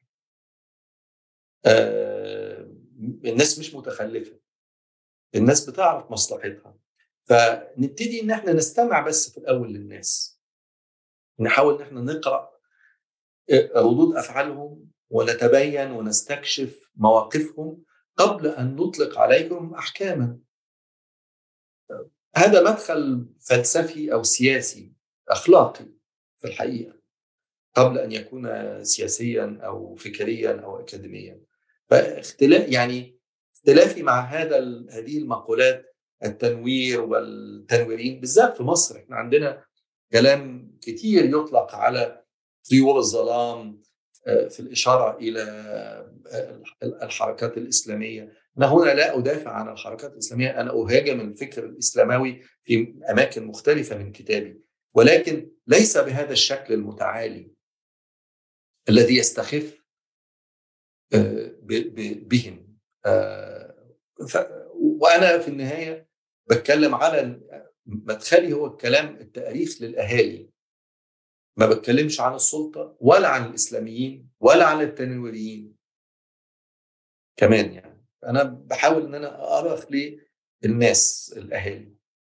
جميل دكتور. الحديث عن الأهالي والناس العاديين ننتقل للفصل الثاني الذي تتحدث فيه عن كيان قانوني تم تجاهله من قبل الباحثين في تاريخ التطور السياسي والقانوني في مصر في القرن التاسع عشر وهو ما كان يعرف بالمجالس السياسية. تشكل مجالس كيانا قانونيا معقدا ومتكاملا مختصا بالجنايات. فهذا الكيان يقوم بعدة وظائف منها التحري والتحقيق وجمع الأدلة والطب الشرعي والتقاضي والاستئناف وإصدار الأحكام. وتقول في كتابك أن هذا الكيان القانوني عندما تشكل في أربعينات القرن التاسع عشر اعتمد على تقاليد فقهية إسلامية واستمر على هذا الحل لأربعة عقود بعد ذلك. فهناك مجموعة أسئلة. سؤالي الأول هو لماذا يتجاهل باحثون هذه المجالس السياسية؟ وكيف يساعد إعادة الاعتبار والنظر والكشف لهذه المؤسسة في فهم تاريخ مصر في تلك الفترة؟ ده سؤال مهم وما أعتقدش إن أنا عندي إجابة وافية على الجزء الثاني من السؤال بأمانة. بس نبدأ بالجزء الأول. السرديه التقليديه للتاريخ القانوني المصري أو تاريخ تطور النظام القانوني المصري تذهب كالآتي. تقول أن مصر نتيجة التحولات الاقتصادية الضخمة التي حدثت في القرن التاسع عشر وتحديدا في النصف الثاني من عصر محمد علي انفتحت الأسواق المصرية على المنتجات الغربية وعلى التجار الأجانب. فوفدت أعداد هائلة من التجار والقناصل والمصالح التجارية المختلفة في مصر. وتشعبت وتكاثرت العلاقات الاقتصادية بين السوق المصري والأسواق الغربية الأوروبية. ومع زيادة حجم التبادل التجاري ومع زيادة حجم التجار في مصر زادت أعداد النزاعات القضائية. وأي نظام قانون أي نظام تجاري أو أي نظام اقتصادي يحتاج إلى قاعدة قانونية للبت في هذه النزاعات. كان الحل يكمن في أن كل طائفة أجنبية تحتكم إلى قانونها في قنصليتها.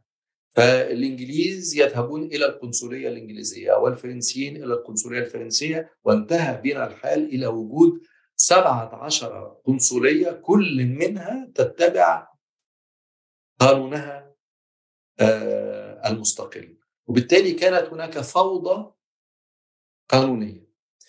حاولت السلطات المصرية في الخمسينات والستينات أن تحد من أضرارها وتوحد النظام القانوني. وكانت الخلاصة نتاج نتاج مجهود شخص مهم أصبح بعدها بفترة طويلة رئيس الوزراء وهو نوبار. نوبار كان أرميني وكان هو انتدبه الخديوي إسماعيل للتفاوض مع هذه الدول الأوروبية المختلفة لإيجاد حل وسط. الحل الوسط تمخض عنه في الآخر هو إنشاء ما سمي بالمحاكم المختلطة سنة 1876 هذه المحاكم كانت تختص بالفض في المنازعات بين التجار الأجانب والمحليين. من هنا جاء مصطلح المختلطة. آه بعدها بست سنوات سنة 1883 آه آه بدأت المحاكم الأهلية اللي هي نواة المحاكم المصرية الحديثة. هذه المحاكم الأهلية التي افتتحت سنة 1883 احتذت حذو المحاكم المختلطة في اتخاذ القانون الفرنسي مرجعا أساسيا لها.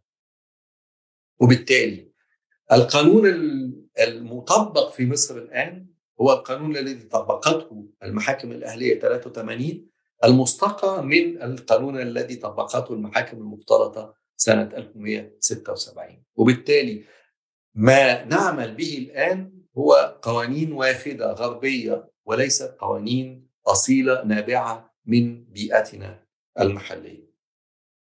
هذه سردية غالبة وشائعة وإلى حد كبير دقيقة. لا أود أن أنسفها نسفا تاما. ما أود أن ألفت النظر إليه هو الآتي. الشق الآخر هناك سردية شائعة يرددها الكثير من الإسلاميين. أهمهم طارق البشري في كتاباته العديدة. ويسبقه في ذلك مصدر السردية أو القصة التي سأرويها هو رشيد رضا في تأريخه لسيرة الإمام محمد عبده فيقول رشيد رضا في سيرة محمد عبده أن محمد عبده قال له أن الخديوي إسماعيل في لحظة ما في السبعينات كان قد أدرك ما قد حققه العثمانيون في إنشاء مجلة الأحكام العدلية. مجلة الأحكام العدلية هو مشروع ضخم قام به العثمانيون في السبعينات من القرن من الخمسينات للسبعينات من القرن التسعة عشر لتقنين الشريعة على مذهب الإمام أبو حنيفة. يعني تحويل مبادئ الفقه الحنفي إلى كود. إلى قانون تقنين الشريعة تقنين الفقه الحنفي. وبالتالي الشريعة أو الفقه ما بقاش كتاب بدائع الصنائع أروح لمجلد لكتاب من 15 مجلد. بقى عندي كتاب واحد من ألف مادة وبالتالي كل القضاة عندهم نفس الكتاب بنفس المواد يطبقوه عملا يقولوا عملا بالمادة كذا من مجلة الأحكام الشرعية. مجلة بالمناسبة مش معناها المعنى الحديث العربي هو معناها كود يعني تجميع للمواد القانونية. فالخديوي إسماعيل كان عاوز يعمل مشروع مماثل في مصر فأقبل على مشايخ الأزهر وطلب منهم أن يقننوا الشريعة على مذهب أعتقد أيضا الإمام أبو حنيفة. فيقول محمد عبده أن المشايخ تقاعسوا خوفا من اتهامهم بالزندقة. فهذا ما حدا بالخديوي إسماعيل أن يذهب إلى رفاعة الطهطاوي الذي كان قد ترجم مع تلامذته في مدرسة الألسن القوانين الفرنسية. واقتبس والنتيجة أن الخديوي إسماعيل اختصر المسافة. وكأنه كان يقول طيب مش عايزين تدوني فقه مقنن هاخد الكود نابليون. وطارق البشري في تعليقه على هذه القصة. طبعا يلوم مشايخ الأزهر لأنهم يعني تقاعسوا في هذه المهمة السامية. والنتيجة كانت نتيجة كارثية. أنا كمؤرخ بتساءل عن صحة هذه الرواية لأنني لا أجد لها أي مصدر آخر غير ما سرده محمد عبده لرشيد رضا وأصبحت من المسلمات. ولكن الموضوع مش مسألة صحة هذه القصة من عدم صحتها. القصة في رأيي أخطر. القصة تفترض أن ما قبل هذا الاقتباس من للقوانين الغربية كنا نطبق شيئا اسمه الشريعة. تساؤلي هو كيف كانت الشريعة تطبق في مصر قبل أن يحل محلها؟ نظام قانوني آخر. هذا سؤال تاريخي. يعني هناك افتراض كان في حاجة اسمها الشريعة. الشريعة دي كانت إيه تحديدا؟ إيه إيه أساليب إيه مجالات تطبيقها؟ إيه هناك لبس أو إبهام. يعني صورة ضبابية عندما نسأل عندما نطرح هذا السؤال نواجه بصورة ضبابيه فهناك يعني يقول الشريعة كانت متطبقة. طيب كنت أود أن أرى أحد هؤلاء الإسلاميين تحديدا طارق البشري يحاول أن يؤكد على مقولته بأن يدرس طريقة تطبيق الشريعة في المحاكم الشرعية في مصر قبل المحاكم المختلطه وللتوضيح نحن لدينا في مصر سجلات المحاكم الشرعية من سنة 1520 دار الوثائق القومية تحتفظ بآلاف السجلات ليس مئات بآلاف السجلات لأكثر من 30 محكمة شرعية في طول البلاد وعرضها. كل سجل منها يحتوي على مئات القضايا. فنحن عندنا سجل لممارسة قضائية في المحاكم في المحاكم الشرعية. تبدأ من أوائل القرن ال16 بعد دخول العثمانيين مصر وتنتهي في أواخر القرن التاسع عشر.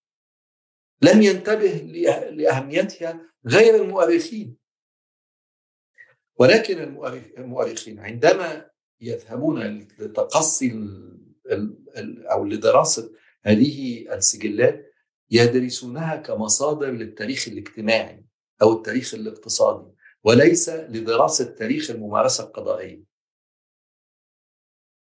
بالرغم من انها طبعا هي مصادر قانونية، مصادر قضائية، مصادر فقهية أو مصادر دي, دي سجلات المحكمة الشرعية. فهذا كان بداية هذا الفصل. بداية الفصل الثاني هو محاولة مني لقراءة تاريخ الممارسة القضائية المصرية قبل إدخال المحاكم المختلطه سنة 1876 ما الذي وجدته؟ وجدت أن هناك المحاكم الشرعية بالفعل.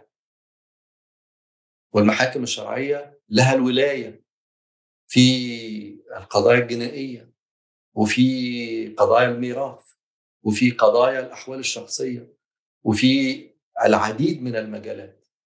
ولكن ما وجدته إنه بجانب المحاكم الشرعية هناك العديد من المجالس التي كانت تسمى مجالس السياسة. واكتشفت إن مجالس السياسة هذه لم تكن مجالس سياسية بالمعنى الحديث للكلمة. سأستخدم المصطلح الإنجليزي.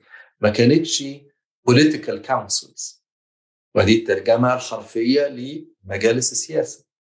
ولكنها كانت محاكم كانت جهات قضائية تحكم ليس بناء على الفقه ولكن ليس بناء على كود نابليون أو القانون الفرنسي أو القانون الوضعي الغربي. ولكنها تحكم بناء على القانون الوضعي المحلي. واكتشفت أن القانون المحلي الوضعي المحلي له تاريخ. هذا التاريخ لم يبدأ من الحاكم المستغرب محمد علي. أنا بالمناسبة طبعا لا أعتبر محمد علي حاكما مستغربا. محمد علي حاكم عثماني. و فكرة القانون الوضعي هي فكرة إسلامية. الحواضر الإسلامية والدول الإسلامية والحكام الإسلاميين منذ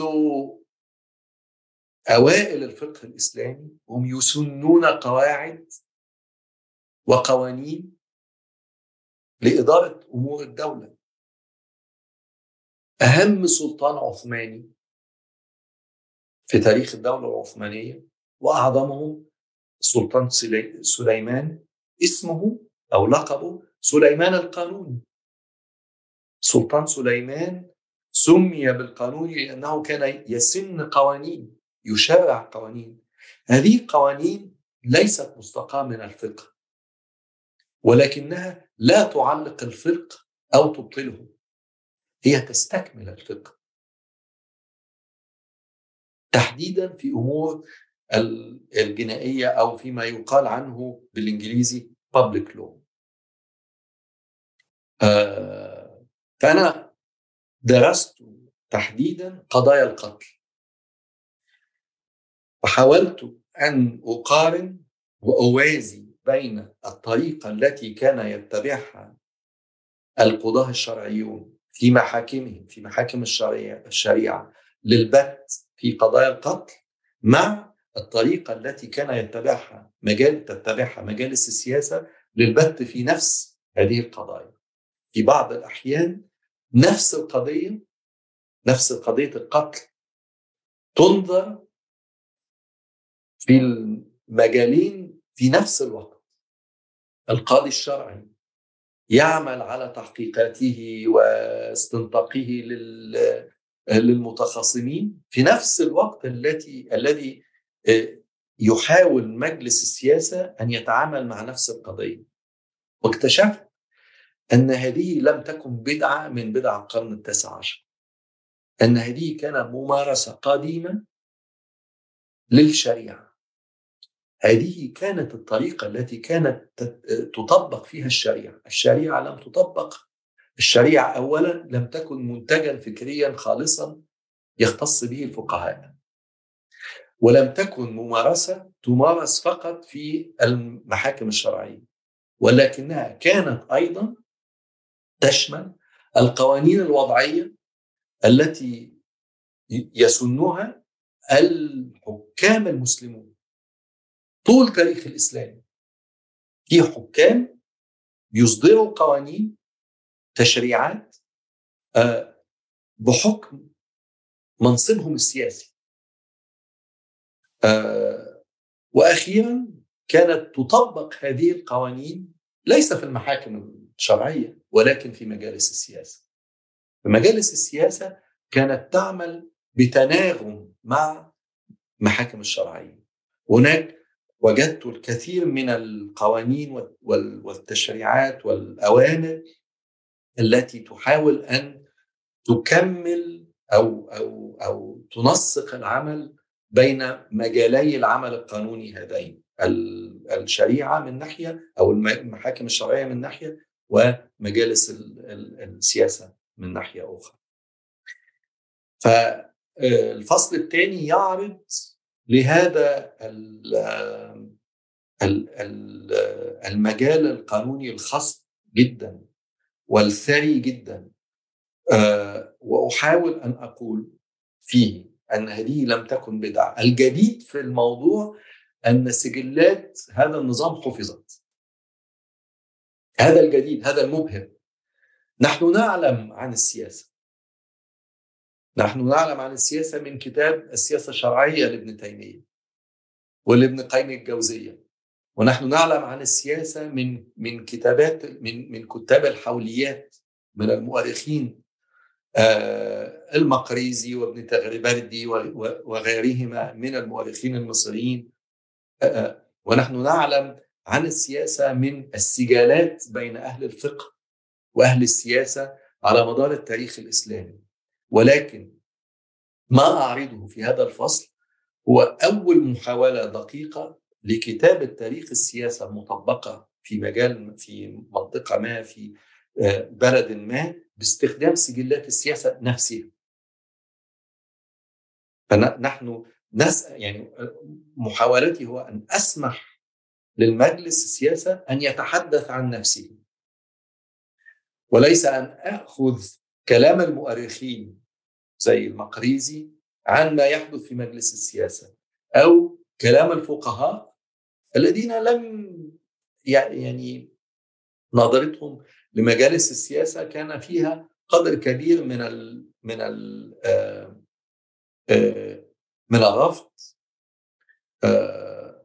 أو القبول على مضض أو التعالي و و وما أراه أن هذا التعالي لم يكن في أغلب الأوقات منبعه رؤية الفقهاء للسياسة على أنها علمانية ولكن رؤيتهم للسياسة على أنها ليست بالدقة ولا بالحرفية التي يعمل بها الفقهاء. وهذه طبعا هذا كلام صحيح. الفقه أدق وأجمل في منطقه وفي إنتاجه يعني الفقه الإسلامي أنا أنا أتفق مع طارق البشري بأنه من أهم إنجازات الحضارة الإسلامية الفقه الإسلامي والعمارة الإسلامية. الفقه الإسلامي منجز فكري على المستوى البشري في غاية الروعة والإتقان. الفقه السياسي اللي هو آداب السياسة ليس بهذا بهذا التطور ولكنه له وجاهته وله أهميته وله منطقه. وما أراه في مجال السياسة ليس فقه سياسي ليس فكرا سياسيا ولكنه سجل ممارسات مرة أخرى. رجوع للتاريخ الممارسة على أرض الواقع وليس للتأريخ للفكر هل كان دكتور كتعقيب على هذه الإجابة القانون العرفي أو الممارسات العرفية لها مساحة ما بين الشريعة والقانون والسياسة والشريعة؟ العرف جزء من الفقه أو جزء من الممارسة الشرعية. الشرع يأخذ العرف مأخذا غاية في الأهمية. آه ليس السياسة. السياسة is public law. هو رؤية الحاكم آه لا مجال للعرف فيه. ولا مكان للعرف فيه. آه العرف يأخذ مكانه في في في في الحيز الشرعي. أعتقد آه هذا سؤال يعني سؤال جيد سؤال مهم سؤال سؤال وجيه. يعني ممكن يكون ده أطروحة للدكتوراه. سؤال هل يمكن لنا كتابة تاريخ السياسة كتابة تاريخ القانون كتابة تاريخ القوانين الحديثة أخذا في الاعتبار دور العرف دور الناس دور الممارسة الفعلية فيها؟ هذا سؤال مهم. طبعا في من وجهة نظر المؤرخين العاملين في تاريخ المحاكم الشرعية هناك الكثير من ممن انتبه لأهمية العرف في عمل القاضي. ولكن لا أعلم الكثير يعني لا يعني يحضرني الكثير من الشواهد أو النماذج أو الأمثلة عن مؤرخين عملوا على السياسة عملوا على القوانين بدراسة تأثير العرف فيها. إجابة ممتازة دكتور ويفتح السؤال الثاني اللي مستلهم من عبارة قرأتها في هذا الفصل. مثير للاهتمام تقول فيها وهنا أقتبس. عوضا عن وصف العملية التي مر بها النظام القانوني المصري بأنها عملية علمنة مستمرة سيكون من المثمر وصفها بأنها عملية رقرطة زادت من أهمية الكلمة المكتوبة في البت من القضايا الجنائية وغيرها مقابل تراجع مستمر وإن كان بطيئا للكلمة المنطوقة. هل بالإمكان دكتور تفصيل أكثر لماذا البرقرطة وليس العلمنة؟ ولماذا الكلمة المكتوبة وليس المنطوقة خصوصا لما نفكر في التاريخ والأرشيف اللي ينتجه هو نتيجة لتلك التقارير وال وغيرها من الأشياء المكتوبة اللي تنتجها هذا الجهاز البيقاط الضخم. أقول لك إيه اللي خلاني أنتبه للموضوع ده؟ هي وثيقة خلتني أنتبه وبعدين أعيد النظر في في الوثائق العديدة التي كنت أدرسها. هناك وثيقة تحاول شرح هو تعليمات لكيفية إدارة الأمور في في أحد هذه المجالس مجالس السياسة. من ضمن التفاصيل وأوردت الوثيقة في في الكتاب تعليمات إنه الخدم القهوجي الخادم اللي بيشتغل في مجلس السياسة يجب أن يكون من الخرس آه وكأن اللي بيحصل جوه مجلس السياسة ده شيء سري. لا يجب الإعلان عنه والإفصاح عنه للأغيار لمن ليس داخل مجلس السياسة. أي شخص اشتغل على محاكم سجلات المحاكم الشرعية يكتشف أن العكس هو الصحيح في المحاكم الشرعية. المحاكم الشرعية محاكم مفتوحة. المحاكم الشرعية هي ساحة للمجتمع هي ساحة للحي ساحة للقرية ساحة للبلدة. هناك الكثير من السجلات من من القضايا هي ليست قضايا ليست نزاعات. هي محاولة لتسجيل موقف. شخص أو واحد أو واحدة يخش جوه المحكمة ويعلن عن موقف. والإعلان طبعا بيبقى إعلان جهوري إعلان فصيح إعلان مسموع إعلان بصوته أو بصوتها.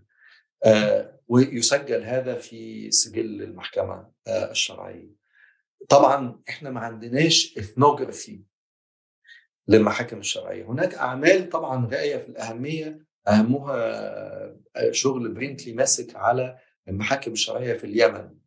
الستينات من القرن العشرين. أه ولكن طبعا بالنسبة لنا كمؤرخين ما عندناش اثنوجرافي تصف لنا شكل المحكمة. طبعا المحكمة الشرعية هي ليست بناء. المحكمة الشرعية هو القاضي والكاتب ونائب القاضي. آه وفي أغلب الأوقات آه المحكمة الشرعية كان مجلس الحكم اللي هو المحكمة كانت في آه أحد الجوامع الكبيرة في البلده آه فكان الناس يقصدون قاضي اللي هو كان بيختلي بنفسه في ركن من أركان الجامع. آه وهو هو ده كان مجلس الحكم هو ده كان المحكمة. بس بشكل عام المحكمة هو حيز مفتوح المحكمة الشرعية هو مكان مفتوح. الناس بت مش بتتسامر فيه بس الناس بتدخله وبتفصح عن مواقفها بشكل علني وبشكل مسموع.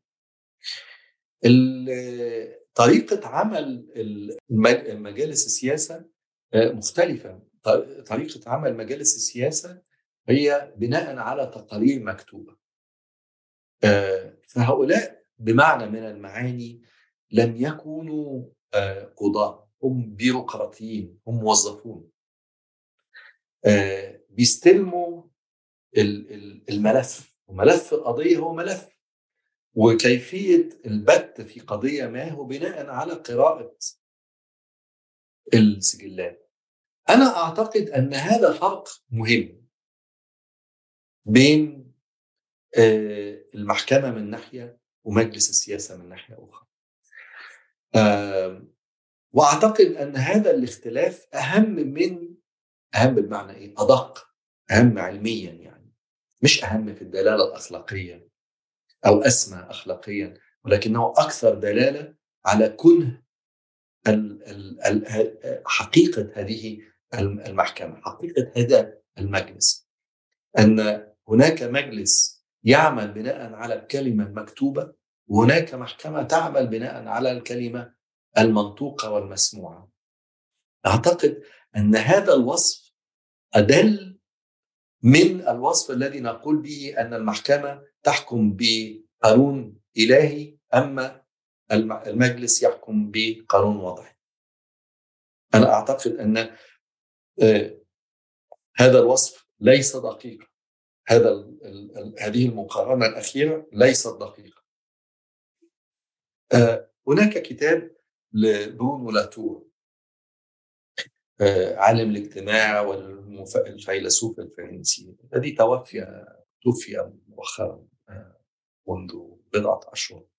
هناك كتاب له عن آه، مجلس الدولة كونسي ديتا وهو المحكمة الإدارية هو من إبداعات نابليون.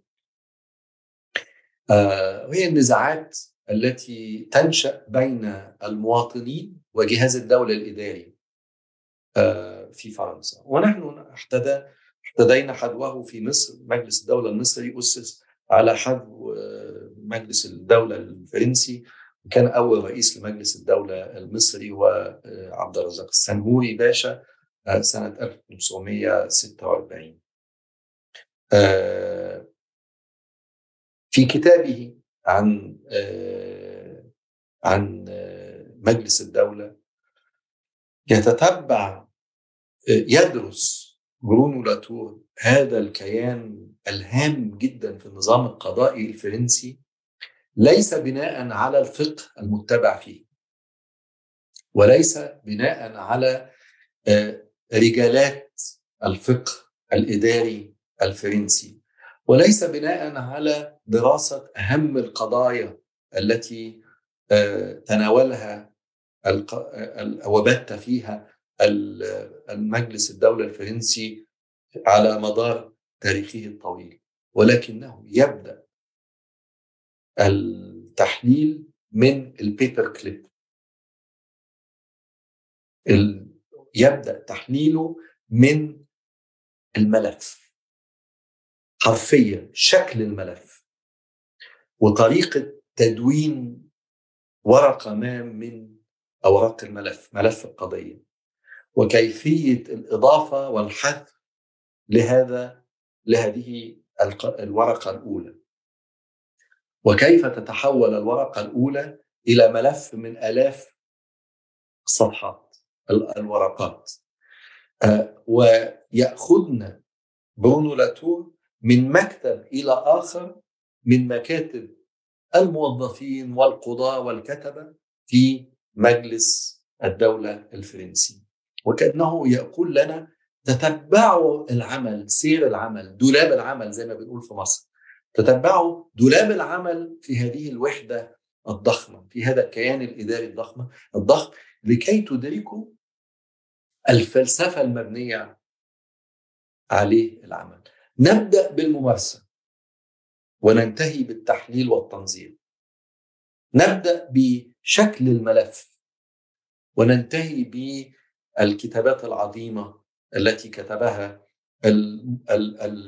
القضاة قضاة مجلس الدولة الفرنسي.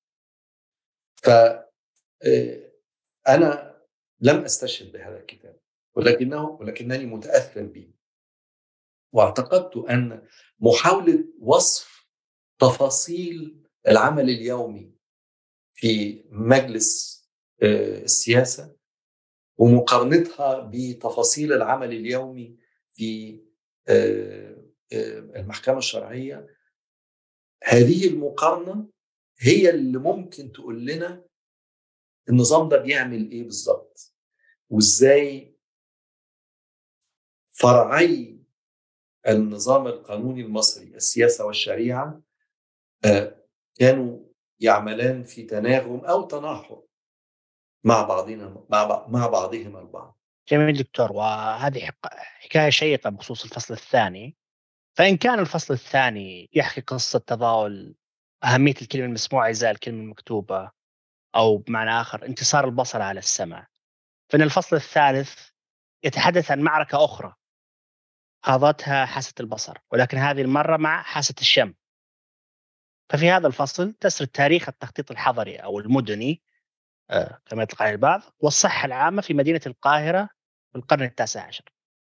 وقبل أن تبدأ بسرد هذا التاريخ تبدأ اولا بانتقاد السرديه التقليدية لتحديث القاهرة ومنهجها الذي تسميه بالمنهج البصري.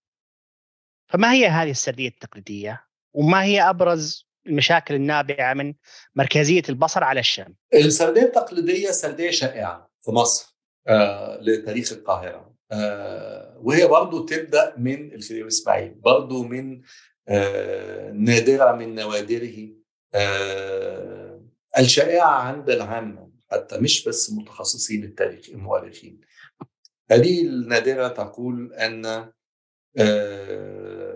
بعد شق قناة السويس الخديوي إسماعيل ذهب إلى باريس لدعوه ملوك وأمراء أوروبا إلى مصر لافتتاح قناة السويس. هذه الزيارة في 1867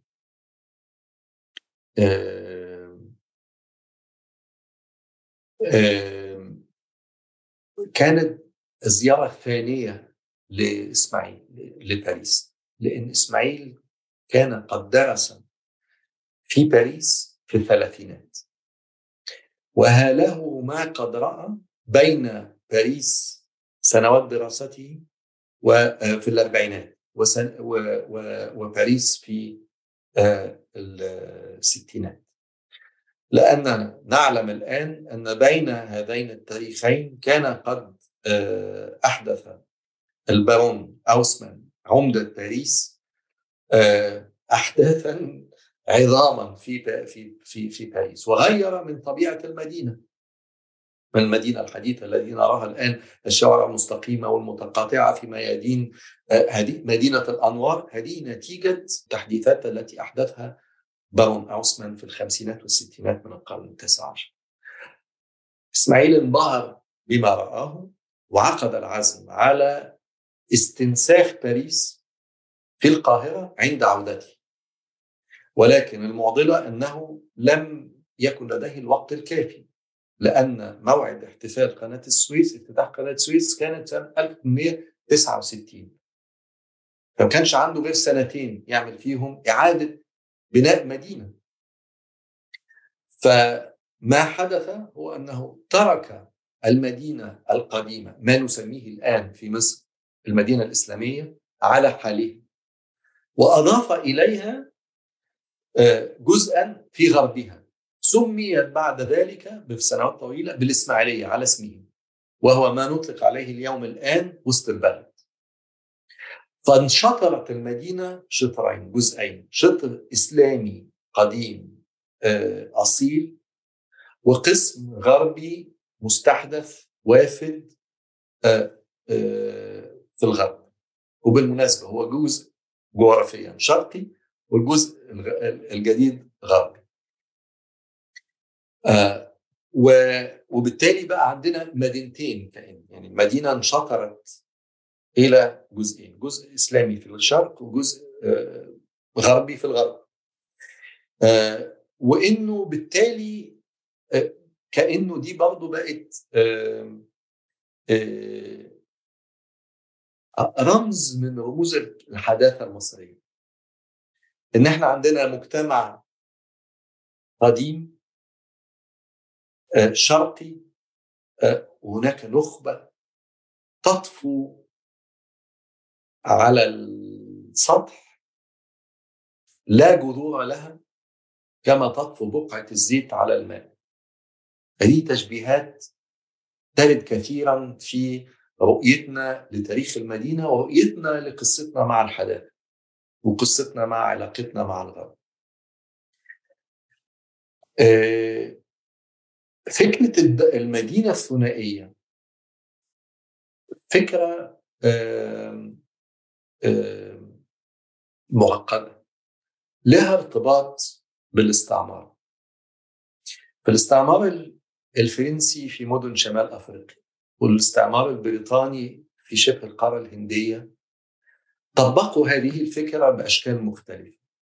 هذه الفكرة باختصار هو أننا المستعمر يود كما كما قلنا في السابق أن الاستعمار ليس فقط له شق قانوني آه، اقتصادي فقط. هناك شق ثقافي حضاري له آه، آخ آه، أيضا. ف من من ضمن هذا الشق الحضاري أن المستعمر يحاول أن يبرهن على تقدمه معماريا. يحاول أن يقيم مباني ومدن يدلل بها على تقدمه. هذا هذه الفكرة هذا الفكر تحول إلى نموذج المدينة المقسومه المدينة الثنائية the dual city في الرباط وفي الجزائر وفي فاس فاس حاضرة إسلامية ضخمة جدا قديمة. عندما أتى المستعمر الفرنسي قرر أن يبقي يبقيها على ما هي. ويحتفظ بها كمتحف. يدلل بها على العقلية الإسلامية غير المستوية غير المستقيمة غير العلمية. الموبوءة والموبوءه بأوبئة ويقيم خارجها مدينة أخرى. ذات شوارع مستقيمة وميادين متسعة ومباني شامخة. توضح الفرق بين المستعمر الفرنسي بتقدمه وعلمه والمستعمر المسلم بتخلفه وعقيدته المتخلفة وإسلامه ونفس الموضوع استخدم وطبق في المدن الاستعمارية الإنجليزية في الهند.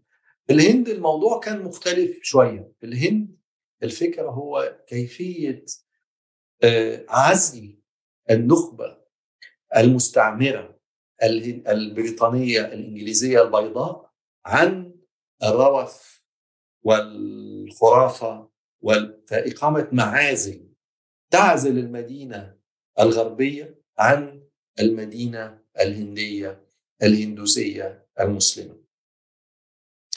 بقرفها وعبلها وروائحها العطنه آه فهذه هي فك الفكرة وهذه فكرة نظر عليها يعني المستعمر اليوتي حاكم الفرنسي للمغرب نظر عليها. يعني بمعنى آخر هذه المدينة الثنائية لم تنشأ اعتباطا. هناك سياسة استعمارية كانت وراء ظهور هذه المدن بالشكل الذي ظهرت به. أنا لا أرى أن القاهرة كانت مدينة ثنائية. أنا لا أعتقد أن كلوبي أو بعد ذلك كرومر حاكم الإنجليزي لمصر لمدة 25 سنة كان يعتقد بضرورة شطر المدينة بهذا الشكل. ولا أعتقد أن أي من المعماريين أو المهندسين أو مخططي المدن المصريين قد استبطن أو اعتقد هذا الاعتقاد. فالمدينه القاهرة قد تبدو تبدو بصريا. لو نظرنا إلى خريطة القاهرة عام 1800 مثلا و60 أو 1870 هناك أو 1880 هناك المدينة القديمة وهناك مدينة جديدة بالفعل امتدت من الحدود الشرقية الغربية للمدينه إلى ضفة النيل.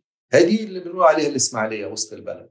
طبعا النظم المعمارية وتخطيط المدن كان مختلف شوارع مستقيمة وعمارة أوروبية وميادين تتقاطع فيها الطرق وتماثيل وضعت في هذه الميادين.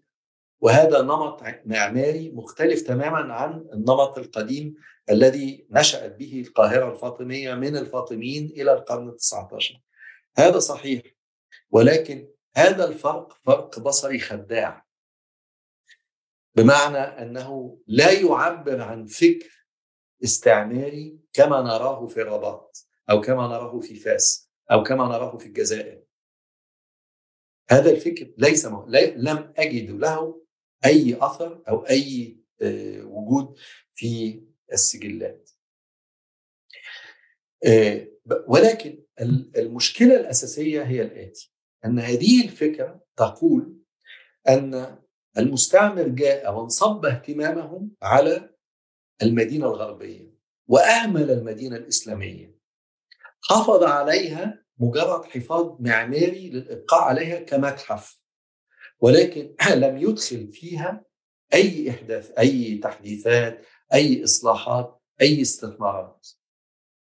ما أراه في سجلات الدار الوثائق القومية هو اهتمام بالغ بكل شارع بكل حي حي بكل حارة بكل ضرب من دروب القاهرة القديمة.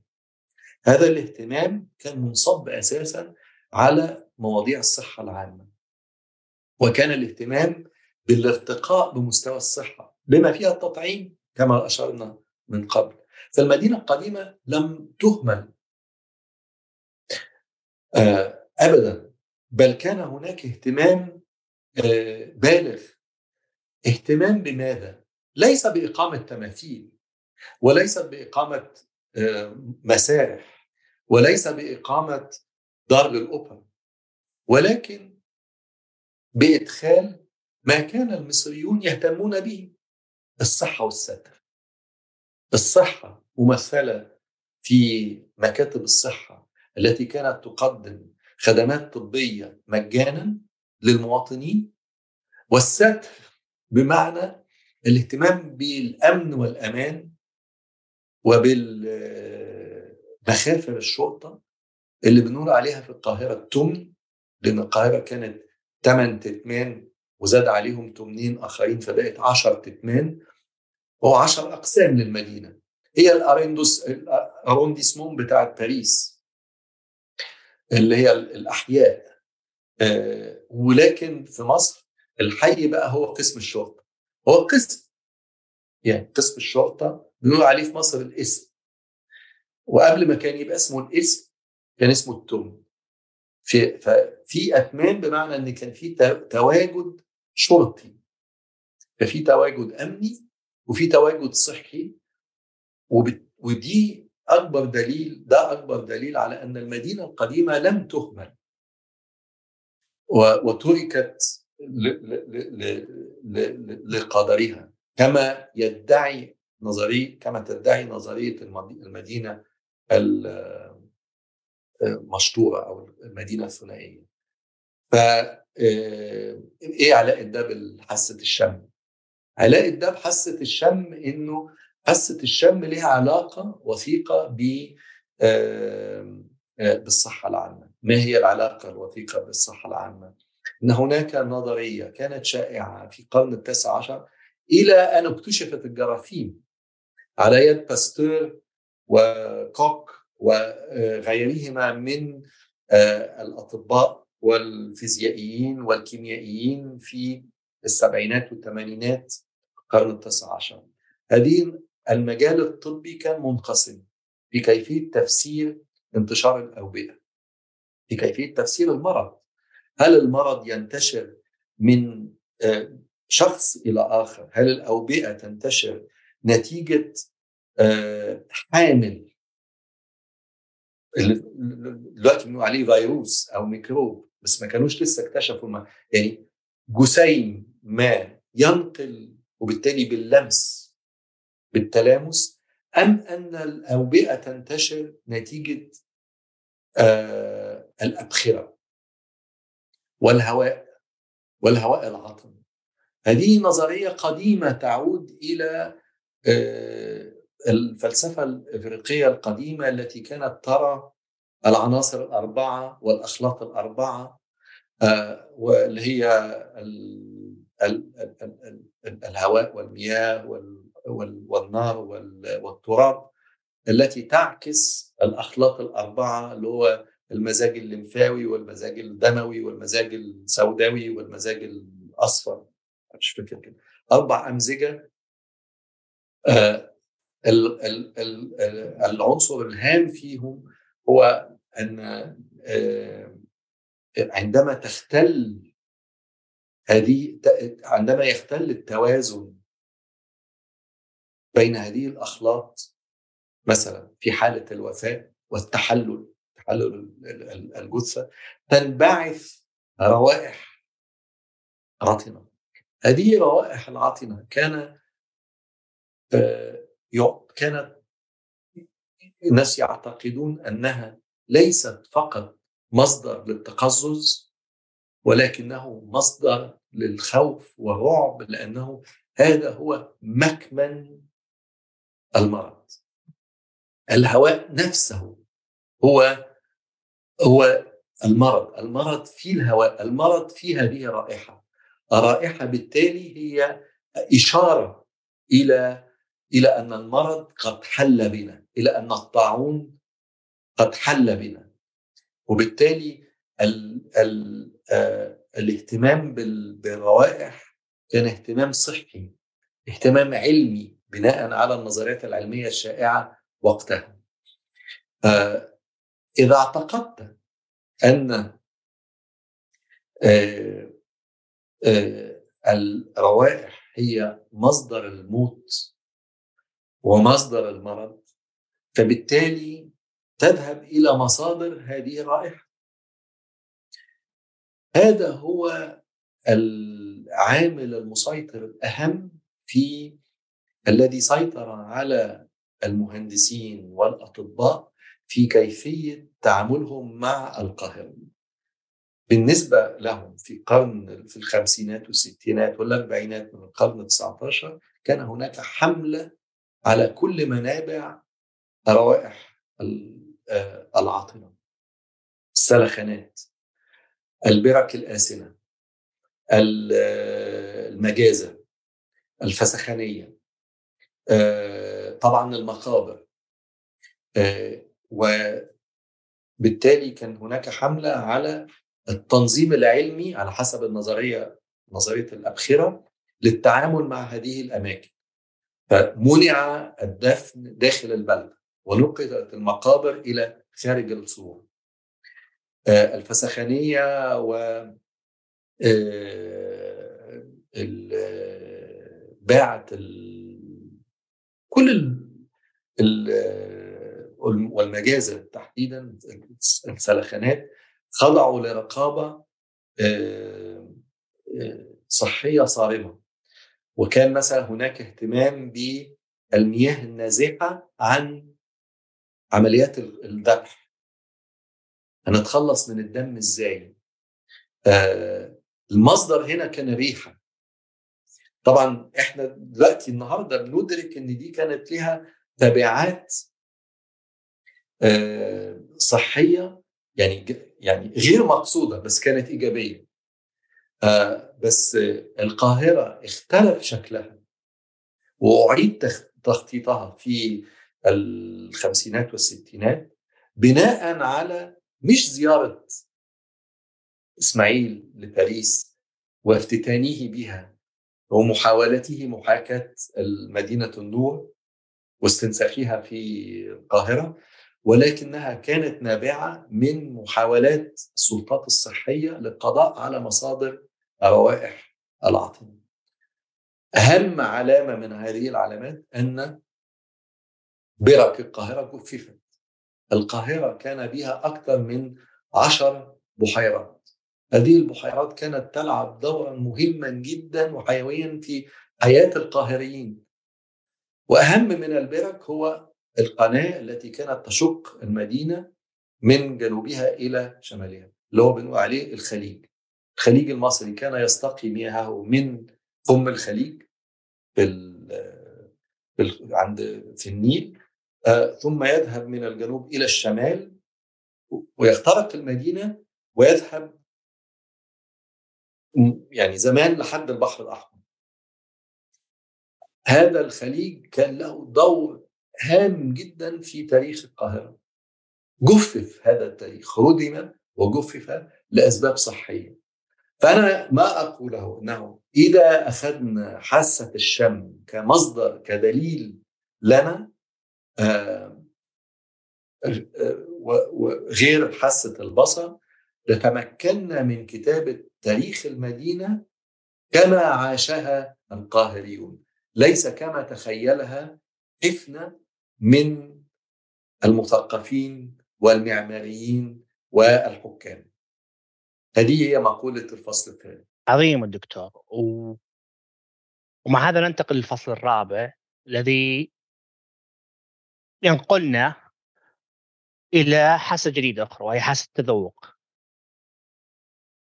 ينتقل تركيز لمؤسسة مهمة جدا وهي نظام الحسبة عموما ودوره في أسواق الطعام بشكل خاص وأسباب زوالة في العصر الحديث. وكما فعلت في الفصول السابقة تبدأ بتوضيح السرديات السائرة السائدة وتتشابك معها. في هذا الفصل تشتبك نقديا مع سرديتين نوعية تتناول مؤسسة الحسبة. الأولى هي سردية أكاديمية غربية ناقدة للعلمانية والثانية هي سردية إسلاموية. هل لك أن تعطينا لمحة عن هاتين السرديتين. ثم كيف تتشابك معها؟ الفصل ده ليه قصة طريفة. أنا الفصل ده أنا كنت كتبته بناء على هو متعلق بالفصل السابق. هو كتاب فصل يتعلق بكيفية محاولة الرقابة على أسواق الطعام في القاهرة. للأسباب التي ذكرتها الخوف من الأوبئة الخوف من فساد الطعام والخوف من فساد الرائحة والتركيز تحديدا على أسواق السمك أسواق اللحوم أسواق الخضروات بالإضافة إلى المقاهي والمخابز. وانتهيت من من الفصل. ثم قررت أن أزينه أو أقدمه بمقدمة قصيرة عن المحتسب. وتساءلت سؤال سجالي يعني كان سؤال من صفحتين. إنه في تشابه بين تشابه سطحي بين ما يقوم به هؤلاء الكيماويون والأطباء الذين أدرسهم الذين كنت بالفعل انتهيت من كتابة الفصل بين مهماتهم وبين مهمة المحتسب كما وصلتنا من كتب الحسبة آه وتحديدا كتاب الشيزري آه آه عن عن الحسبة في القرن الثالث عشر. أعتقد أن الشيزري القرن الثالث عشر. وإنه كنت بقول كتاب نهايه الرتبه في طلب الحسبة إنه في تشابه وكنت بطرح السؤال عشان أقول هل إيه هي الفلسفة الحاكمة لعمل الكيماويون دول؟ وإيه الاختلاف بين هذه الفلسفة وفلسفة المحتسب؟ وبعدين آه لقيت إن موضوع آه آه يعني استهواني وقلت لأ يعني ما ينفعش إن أنا أعمل تقديم من صفحتين على موضوع الحسبة، موضوع الحسبة موضوع كبير ويجب تقديمه بشكل يعني أدق. وقلت إنه ده برضه فرصة إن أنا أشتبك مع كتابات كثير من المؤرخين الغربيين والمسلمين عن الحسبه وتاريخ الحزب والاحتفاء بها. فأنا استغرقني كتابة ما أصبح الجزء الأول من هذا الفصل سنتين. قعدت في السنتين أقرأ عن تاريخ الحزبة فقها وبرضه ممارسه إحنا عندنا كتب الحزبه الفقهية معروفة من ابن تيمية للغزالي للمواردي عندنا الكتب دي. بس عندنا كمان كتب المؤرخين بالذات مؤرخي مصر المملوكية عن الحزبه خاصة أن كثيرا من هؤلاء المؤرخين كانوا هم انفسهم محتسبون. وبالتالي هم عارفين الحزبه بس عارفين الحزبه ممارسة. وهناك أعمال نقدية أهمهم كتاب لجوناثان باركي وكتاب آخر لكريستن ستيلت عن الحسبة ممارسة في مصر المملوكية. فمصر المملوكية فيها زخم معرفي عن الحسبة نظريا وعمليا يعني فكرا وتطبيقا. وقلت تعالوا نشوف الحسبة طبقت إزاي. فاكتشفت إنه الحسبة كانت على قد ما الكتب الفقهية تحتفي بيها على قد ما هي كانت ممارسة مذمومة. مذمومة لأن المحتسب انتهى به الحال إلى أن يكون جابي ضرائب أو جلاد. آه إن ما كانش بيقتل بإيده. آه وإنه مؤسسة الحزبة آه كانت برضو مصدر آه ازدراء واستهجان آه و آه وهجاء للكثير من الشعراء في مصر وفي غيرها من البلدان. وقلت إنه آه تعالوا نشوف آه المقولة الإسلاموية على إنه الحزبه زي القوانين بتاعت الشريعة آه أهملناها واستبدلناها بأنظمة غربية وتنازلنا عن هويتنا وحضارتنا وتراثنا آه وحلينا محلها آه أشياء وافدة غير نابعة من بيئتنا. أنا بقول إن الكلام ده ممكن يكون له صدى عند كتير مننا آه وله شعبية عند كتير من من طلابنا. إنما الكلام ده غير دقيق علميا. تعالوا ندرس الحسبة حصل فيها إيه؟ الحسبة ليه في النهاية الكيميائيين حلوا محل المحتسبين في الرقابه على الأسواق الموضوع معقد وعشان اعمل ده بطريقة إن أنا أدرس تحديدا هم مين الكيماويين دول؟ وأساليب عملهم كانت آه كانت آه إيه؟ وإزاي كانوا بيشتغلوا بالتناغم مع ضباط الضبطيه في الكشف على الأسواق؟ وإزاي إنه طبعا كان في عنف بيستخدموه هو الشرطة إيه غير عنف؟ الشرطة فيها عنف. الدولة الحديثه فيها عنف.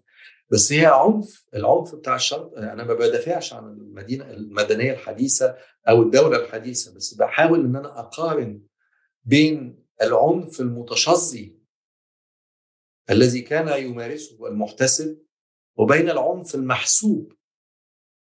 ليس بالضرورة إن أنا أقول إن العنف المحسوب اللي بيمارسه الشرطي مع الكيمياوي أسمى اخلاقيا. أو أفضل لينا ولكنه أكفأ. الموضوع هنا مسألة كفاءة وليس مسألة تفضيل تفضيل أخلاقي. الموضوع هنا مش اثكس الموضوع هنا بوليتكس الاثكس ده مجاله هو الأخلاق. أنا ما بتكلمش على الأخلاق وسموها أنا بتكلم على كفاءة وهنا بيبقى في سؤال آه هو ليه نظام الحسبه ما اتطورش عشان يزيد من كفاءته. ده سؤال ده أطروحة تانية. ده موضوع كتاب آخر كتاب ما كتبتوش. بس هو في بالي طول الوقت. أنا أما بقارن بين المحتسب والقاضي بلاقي إن القاضي والفقه القضائي الإسلامي عرف يقدم حلول على سؤال خطير جدا وهو سؤال جزء منه أخلاقي وجزء منه سياسي وهو الآتي أنا كحاكم أو أنا كمجتمع أضمن إزاي إن القاضي ما يرتشيش أو ما يفسدش؟ إيه إيه الأس إيه الوسيلة؟ ما أقدرش أرتكن للورع فقط. ده مش حل سياسي ده مش حل فقه سياسي ده حل أخلاقي. طب لو أنا بتعامل مع قاضي مرتشي مع قاضي فاسد مع قاضي جاهل غير كفء أتعامل معاه إزاي؟ أنا في رأيي الشغل على السجلات المحاكم الشرعية بتطرح لنا إجابة على السؤال ده. والإجابة تكمن في الممارسة القضائية وتحديدا في فكرة الشهود العدول اللي هم كانوا شهود المحكمة شهود القاضي. مين هو شهود العدول؟ دول وجهاء القوم. دول وجهاء القرية أو البلدة. اللي بيساعدوا القاضي في عمله اليومي وبيقولوا له مين هو مين؟ قبل ما يبقى الناس عندها بطاقات هوية. الشخص بيمثل أمام القاضي ويقول له أنا فلانة أو أنا فلان. طيب مين اللي بيأكد آه الهوية؟ هم الشهود دول. بس الشهود دول هم هم أيضا اللي كانوا بيقفوا فوق رأس القاضي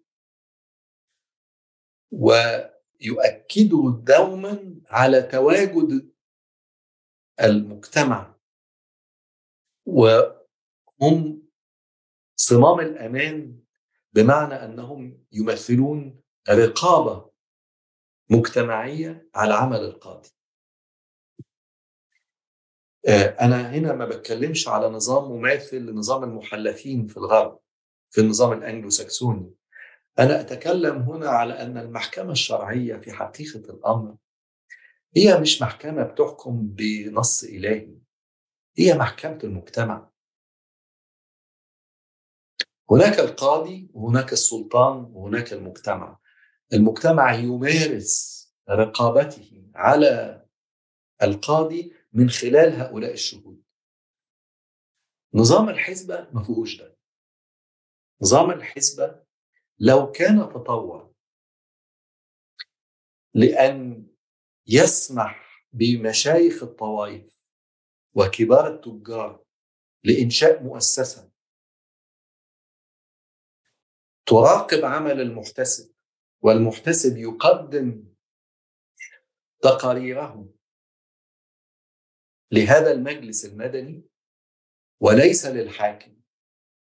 كان يمكن لنظام الحزبة أن يحفظ لنفسه وجهته المجتمعية ولا أن يتحول إلى ما تحول إليه من أن يكون اليد الغليظة للحاكم للاستيلاء على الأموال ومصادرتها وعقاب المعارضين بالسلطان وهو ما حدث على أرض الواقع.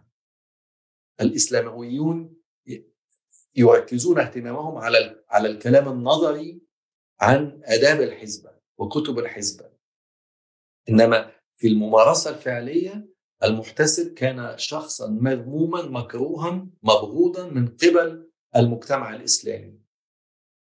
هذا ما قبل الحداثة والتغريب وال... وكل الكلام بتاع القرن ال 19 نتكلم على مصر المملوكية ومصر العثمانية.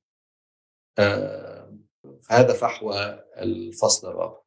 عظيم دكتور. آه الآن نتناول الفصل الخامس والأخير للكتاب آه في حادثة مفصلية في تاريخ مصر. وهو قرار إلغاء الجلب باعتباره عقوبة ووسيلة تعذيب واستبداله بالسجن. حدث ذلك في عام 1861 ويحاول الفصل تقديم تفسير لهذا القرار. ومثل الفصول السابقة يبدأ أولا بالاشتباك مع السردية السائدة وهي هنا تقول أن إلغاء التعذيب في مصر جاء نتيجة لحركة عالمية متأثرة بتراث التنوير الأوروبي فسؤالي هنا من هم القائلين بهذه السردية وما هي أدلتهم؟ موضوع التعذيب ما فيش كتير ناس اشتغلت عليه في مصر، يعني ما فيش ناس اشتغلت على القرار ده. القرار ده اللي اشتغل عليه مؤرخ واحد صديق عزيز ليا للأسف توفي السنة الماضية وهو المؤرخ العظيم رودولف بيترز الهولندي الدارس لتاريخ القضاء المصري والعثماني آه، وله مؤلفات ضخمة واحد منهم عن الجهاد في الإسلام واحد عن تاريخ النظام العقابي آه، في في الفقه. في الشريعة. فهو اللي انتبه للقرار بتاع 1161 بإلغاء التعذيب وهي لائحة اسمها بالعربي بالمصري العربي أو بلغة القرن 19 لائحة استبدال الضرب بالحبس. ده الاسم الرسمي للائحة. لائحة استبدال الضرب بالحبس. بس بشكل مجمل زي ما قلت الناس المؤرخين في مصر بينظروا إلى تاريخ التطور القانوني المصري بشكل عام على أنه نتاج تأثير غربي. وهناك شواهد أنا بقول يعني هناك شواهد آه ممكن الواحد يقول إن مش صدفة إن في الهند وفي آه بلدان أوروبية مختلفة. في سنة 1961 62 برضه جرى إلغاء الضرب في روسيا وفي الهند وفي أسبانيا آه في نفس السنين فمش صدفة. فبالتالي كأنه ده آه جزء من موجة عالمية نابعة من من فكر التنوير ومن فكر اللي, اللي بيقول إنه يجب احترام أدمية الجاني والمجرم والترفع عن العقوبات البدنية غير الادميه وطبعا ده تمخض في النهاية في الميثاق العالمي. لحقوق الانسان اللي هو بنقول عليه دلوقتي يعني cruel and inhumane punishments تمنع. العقوبات غير الأدمية والمهينة وال العنيفة. واللي هي طبعا أهمهم عقوبة الإعدام. فأنا برضو بحاول أقول هذه فكرة براقه وشائعة وجذابة. إنما تعالوا نشوف هل في ممكن الواحد يدرس إرهاصات أخرى لهذه لهذا القرار؟ فبتتبع تشريعات من العشرينات من القرن 19 للستينات وما بعدها بتحاول في رأيي في قراءتي تشتبك مع ظاهرة أو تحاول إنها تحد من ظاهرة العنف الذي كان يمارسه أعضاء البيت الخديوي الحاكم. فهنا سؤال طبعا سؤال صعب، ليه السلطة نفسها تحاول إنها تحد تحد من سطوتها؟ يعني ليه اللي ماسك الكرباج بإيده يتنازل عنه؟ ده سؤال برضه ملوش علاقة بالأخلاق. ده يعني الناس في عرض لكتابي مؤخرا مش قادر يشوف ده كأن أنا يعني أنا ما ببررش ولا للحاكم أنا بحاول أفهم كفاءة ومنطق الحكم وتعليق وتعليق حكمي الأخلاقي عليه. أنا ما بقولش ده أحسن أو أوحش بس بقول ده أكفأ. إيه المشكلة في الضرب. إيه المشكلة في التعذيب؟ من هنا بكتشف إن الضرب أو الجلد. الجلد كان ليه وظيفتين.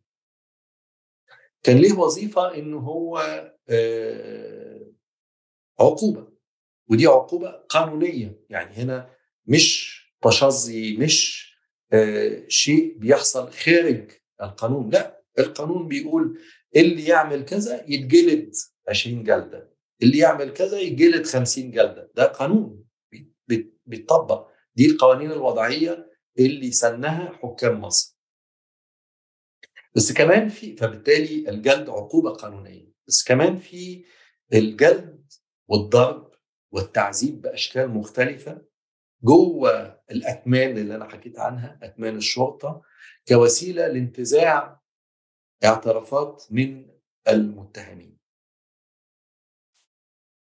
الاثنين الوظيفتين دول طيب إيه المشكلة فيهم؟ فبقول لأ كان في مشاكل. اولا زي ما إحنا بنعرف دلوقتي إنه مش دلوقتي طول التاريخ يعني إنه الناس ممكن تعترف بأي شيء تحت وطأة التعذيب. فبالتالي أيوه أنا اعترفت بس مش أنا الجاني. أنا اعترفت إن أنا الجاني عشان عذبتني. بس الجاني الحقيقي حر طليق الصراحة. موجود في الشارع ممكن يقتل ضحية أخرى. آه وفي نفس الوقت الجلد كعقوبة ممكن كان يموت الناس. من ناحية يعني الناس تموت نتيجة التعذيب. والعقوبة ما كانتش قتل العقوبة ما كانش إعدام. العقوبة كان جلد بس مات مني. مات مني وأنا بضربه. دي مشكلة لأنه وفي نفس الوقت إزاي آه الشخص الفتى القوي البنية اللي عمره 25 سنة يتجلد 100 جلدة ويعدي منها عشان سرق آه سرق خمس تفاحات.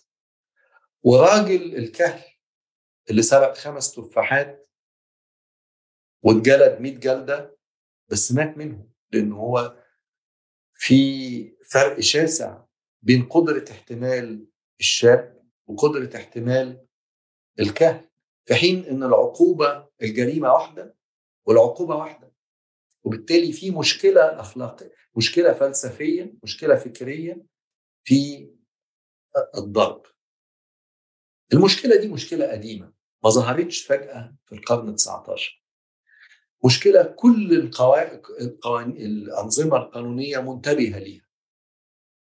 سواء كان الضرب كوسيلة للانتزاع وإقامة الحجة وإقامة الدليل أو كعقوبة. إنما ما كانش في بديل. اللي أنا بقوله بناء على فوكو إن في القرن 19 بقى في بديل. البديل للضرب كعقوبة قانونية بقى السجن. والبديل للضرب كوسيلة للانتزاع الاعتراف هو الطب الشرعي. الطب الجنائي اللي ممكن يثبت يقيم الدليل من غير ما أحتاج إن أنا أضرب واحد عشان يعترف ويطلع لي نتيجة خاطئة. أنا عندي دلوقتي وسيلة دقيقة ممكن أعتمد عليها أقدر أقيم بيها مش البينة الشرعية إنما الدليل السياسي. والمحكمة والمجلس السياسة يأخذ بالأدلة ومش مهتم بالبينة. آه فبالتالي في نظام قانوني ممكن يقبل الطب الشرعي اللي هو طبعا أنا بقول كان اسمه طب السياسي مش أنا اللي بقول هو كان اسمه طب سياسي في القرن 19 وفي نفس الوقت السجون عشان الإصلاحات الطبية اللي عملها كلوب بي ما بقتش أماكن للموت وللمرض وللأوبئة. وبالتالي السجن بقى مكان ممكن أستخدمه كسلطة سياسية لانتزاع حرية المجرم مش حياته. فده تحول في الفكر القانوني نتيجة استحداثات على أرض الواقع نتيجة ممارسات على أرض الواقع. آه ف آه بالمعنى ده بطريقة التحليل المعقدة دي بفسر ظهور صدور لائحة استبدال الضرب بالحبس سنة 1861 كانت جولة شيقة دكتور مع الكتاب وودنا آه قبل ساعتين ونص إحنا بنتكلم بقالنا ساعتين ونص. آه و... صراحة يعني الحديث شيق معك دكتور. آه لكن قبل الختام نريد الحديث عن ما بعد الكتاب ان تسمح لنا. آه فسؤالي الأول آه عن ترجمة الكتاب. الكتاب مترجم للعربية وترجمه حسام فخر ونشرته دار الشروع عام 2022 فسؤالي هنا يأتي على شقين اللي هو شق الاختلاف والتحديات. ما هي التحديات اللي كانت موجودة عند ترجمة الكتاب للعربية؟ وكذلك في الحديث عن الاختلافات آه ذكرنا بعضها في حديثنا مثل اختلاف إنك ذكر دكتور إنه في إضافة في الطبعة العربية ما كانت موجودة في الطبعة الإنجليزية مثل ممارسات ذكرتها إضافية في النسخة العربية. كذلك أيضا يعني يلفت يلفتني أنا يعني إنه هناك اختلاف حتى في غلاف الكتاب. يعني الصورة الموجودة على غلاف الكتاب تختلف بين النسخة العربية والإنجليزية. فكيف نبغى نتكلم أكثر عن التحديات اللي واجهت في خلال ترجمة الكتاب ونستفيد أيضا في موضوع الاختلافات. بص الكلام عن التحديات الترجمة يجرني للكلام عن حسام فخر. حسام فخر آه، أنجز إنجاز مبهر بهذه الترجمة. آه، هو واجه تحديات كبيرة أكيد. النصوص قديمة واللغة قديمة والكتاب اصوله كثيره أنا اترك آه، للقارئ الحكم على مدى دقة وروعة الترجمة. بس مش قادر أترك الحق ده تماما. لازم أقول أنا كمؤلف للكتاب وأنا اللي كاتب كتاب بالإنجليزي. أنا لما بقرأ الكتاب بالعربي بستعذبه أكتر بكتير من قراءة النص الإنجليزي. أنا أعتقد إن ترجمة حسام فخر خلت الكتاب أجمل و... وأسلس بال... بال... بالعربي عن الأصل الإنجليزي. والكتاب بهذا المعنى بالعربي فعلا أجمل بكتير من النص الإنجليزي. طبعا ده يعود لعظمة شغل حسام فخر. بس كمان يعود آه، لأنه كتاب على مصر في النهاية. ف يعني هو حسام اللي عمله هو طبعا ترجمة بس ده اللي بنقول عليه تعريب وتمصير آه، يعني الكتاب كأنه رجع لأصله. آه، هو الكتاب في النهاية مستقى من مادة بالعربي. يعني أنا جبت المعلومات من دار الوثائق القوميه ومن كتب الفقه وكتب التاريخ اللي هي أصلا بالعربي وبعدين ترجمتها إنجليزي الكتاب طلع بالإنجليزي. طبعا اللي إحنا اللي أنا عملته إن أنا أمديت آه، حسام بالأصول الاقتباسات اللي هي من الأرشيف. وقلت له نسهب فيها في حين إحنا كنا مختصرينها في الإنجليزي. فإحنا أفردنا ليها بدل ما أقتبس سطرين من الوثيقة اقتبسنا الوثيقة كلها أو جزء كبير منها. عشان القارئ العربي ممكن يستعذب ده في حين إن القارئ الإنجليزي مش مهتم. يعني أنا جزء كمان من الكتاب إن أنا أظهر التطور اللي حصل في اللغة العربية في مصر من خلال تطور البيروقراطية نفسها. فده بيبان من الاقتباسات الطويلة. آه حسام بقى عارف يجيب الأصول من كتب الفقه اللي هي كتب المطبوعة يعني والاقتباسات اللي من الكتب المطبوعة عمل مجهود ضخم فيه بس الشغل الأكبر اللي عمله حسام هو ترجمة النص نفسه. فالنص في رأيي رجع لأصله يعني أصله المصري وأصله العربي. كان نفسي حسام يكون موجود عشان يشرح لكم ويكلمكم عن التحديات اللي هو واجهها في الترجمة. إنما أنا أقول لك عن أمانة حسام بعت لي الترجمة فصل بفصل. أنا يمكن عملت تصويب أو اتنين في كل الكتاب. أنا كنت ببقى واقف مشدوها أمام ما أراه من دقة الترجمة وعذوبتها يعني حاجة جميلة. بقول لك كنت بستعذب الكتاب أكثر بكثير من النص الإنجليزي اللي أنا كاتبه فده شيء آه، عظيم. اللي إحنا عملناه اللي أنا عملته إن أنا بعد قصة الكورونا وكده قلت لا فرصة بقى إن أنا أحط جزء عن التطعيم لأن ده مش موجود في النص الإنجليزي. آه هو مش جزء كبير بس يعني هو فصل جزء من الفصل الأول مش موجود أصلا في الإنجليزي. وبس أنا كنت عامل الشغل يعني كنت عملت الأبحاث بتاعه التطعيم اللي أنا آه حكيت لها حكيت لكم آه عنها. آه جزء اختلاف تاني كبير بين ال بين ال بين النصين إنه التقديم. التقديم بالإنجليزي آه، بشرح ظروف كتابة الكتاب. وبشرح آه، واقعة حصلت آه، في رأيي هي مهمة جدا وحيوية في تفكيري في الكتاب. وهي حاجة حصلت لي أنا سنة 2011 وقت الثورة المصرية وتحديدا في أكتوبر 2011 أما سمعنا أنا بعض من أصدقائي على واقعة أنا كنت متابعها من يناير عن ضرب وتعذيب ومقتل شاب مصري اسمه عصام عطا في في السجن. نتيجة الاشتباه إنه هو كان سرق شريحة تليفون أو هرب شريحة تليفون. أما كشفوا على الزنزانة وما لقوهاش فادعوا ان هو بلعها. فحبوا يخرجوها من جسمه. فحطوا خرطوم من فوق وآسف يعني للكلام بس خرطوم تاني من تحت بنقول عليه في مصر نفخوه حرفيا. فمات آه عيلته قررت إن هي ما تكتفيش يعني وتدفنه كده قرروا يطالبوا بتشريح الجثة. للتحقق من سبب الوفاة. فالجثة بعتوها من السجن إلى القصر العيني ومن القصر العيني إلى مشرحه زينهم فأنا وأصدقائي رحنا لمشرحه زينهم تضامنا مع عيلة عصام عطا يوم تشريح الجثمان. طبعا ده موضوع موقف يعني درامي جدا وصعب جدا على كل المستويات إنسانية وسياسية ودينية. فرحنا وكان يوم عصيب يعني يوم صعب جدا.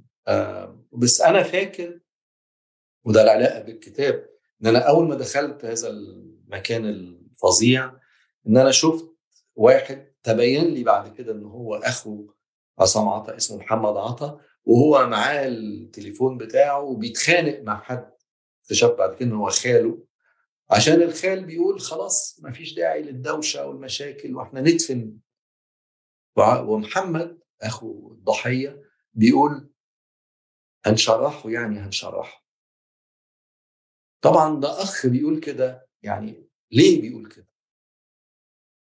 بيقول كده لأنه شايف إنه حق أخوه ما يروحش هدر آه وفجأة أنا جالي شعور إن أنا شفت المشهد ده قبل كده. واليوم كان عصيب وشفنا حاجات كتيرة وبعدين طلعنا. يعني في في في الجنازة وصلينا عليه واتدفن. بعد ما رجعت آخر اليوم يوم طويل ورجعت وظهرت في التلفزيون يومها بنتكلم على الواقعة دي ورجعت البيت الساعة 11 واستوقفني حاجات كتيرة واحدة منهم هو شعوري ده. أنا جالي الشعور ده إزاي؟ إن أنا شفت المشهد أنا عمري ما دخلت المشرحة قبل كده. واكتشفت إن أنا اللي أنا الشعور ده مش نابع من مشهد شفته قبل كده. انما مشهد قريت عنه قبل كده. واكتشفت إن هو ده شغلي.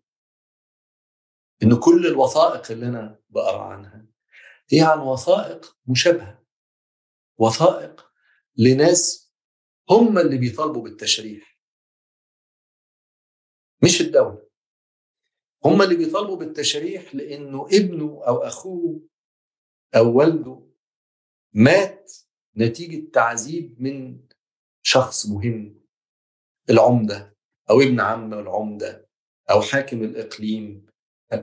وإنه مش هاين عليه إنه يدفن ويخلص الموضوع من غير ما يثبت هو مات إزاي.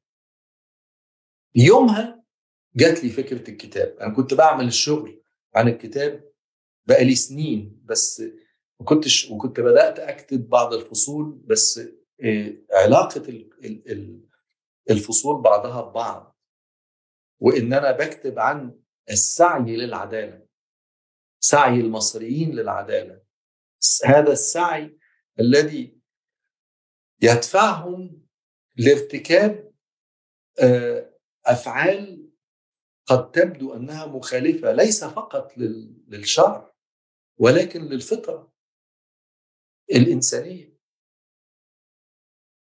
تمسكا منهم بالعدل. العدل قيمة سامية وعميقة وأعتقد إنها خطيرة. يعني اخبالها وإحساس الناس بالظلم ده شيء أنا أتعاطف جدا معاه وأتلمسه. كتابي عن ده كتابي عن يعني محاولة المصريين للعيش بكرامة. ما بنتكلمش على مقاومة. يمكن ده علامة من علامات نضجي السياسي ما أعرفش. يعني قصدي بالمقارنة بكل رجال الباشا. بس أنا اللي بحاول أقوله في الكتاب ده هو إن خلينا نستمع للمصريين ونحترم خياراتهم ونحترم قراراتهم ونقف اجلالا واحتراما لقراراتهم دي. يجي بقى التنظير والكتابة بعد كده. فأنا المشهد ده وبالتالي ده كاتبه في ال في ال في النص الأصلي الإنجليزي والتقديم والإهداء إهداء الكتاب بالإنجليزي ل آه، لذكرى عصام عطا ولجهود الرجال والنساء الأبطال والبطلات في حركة حقوق الإنسان المصريه.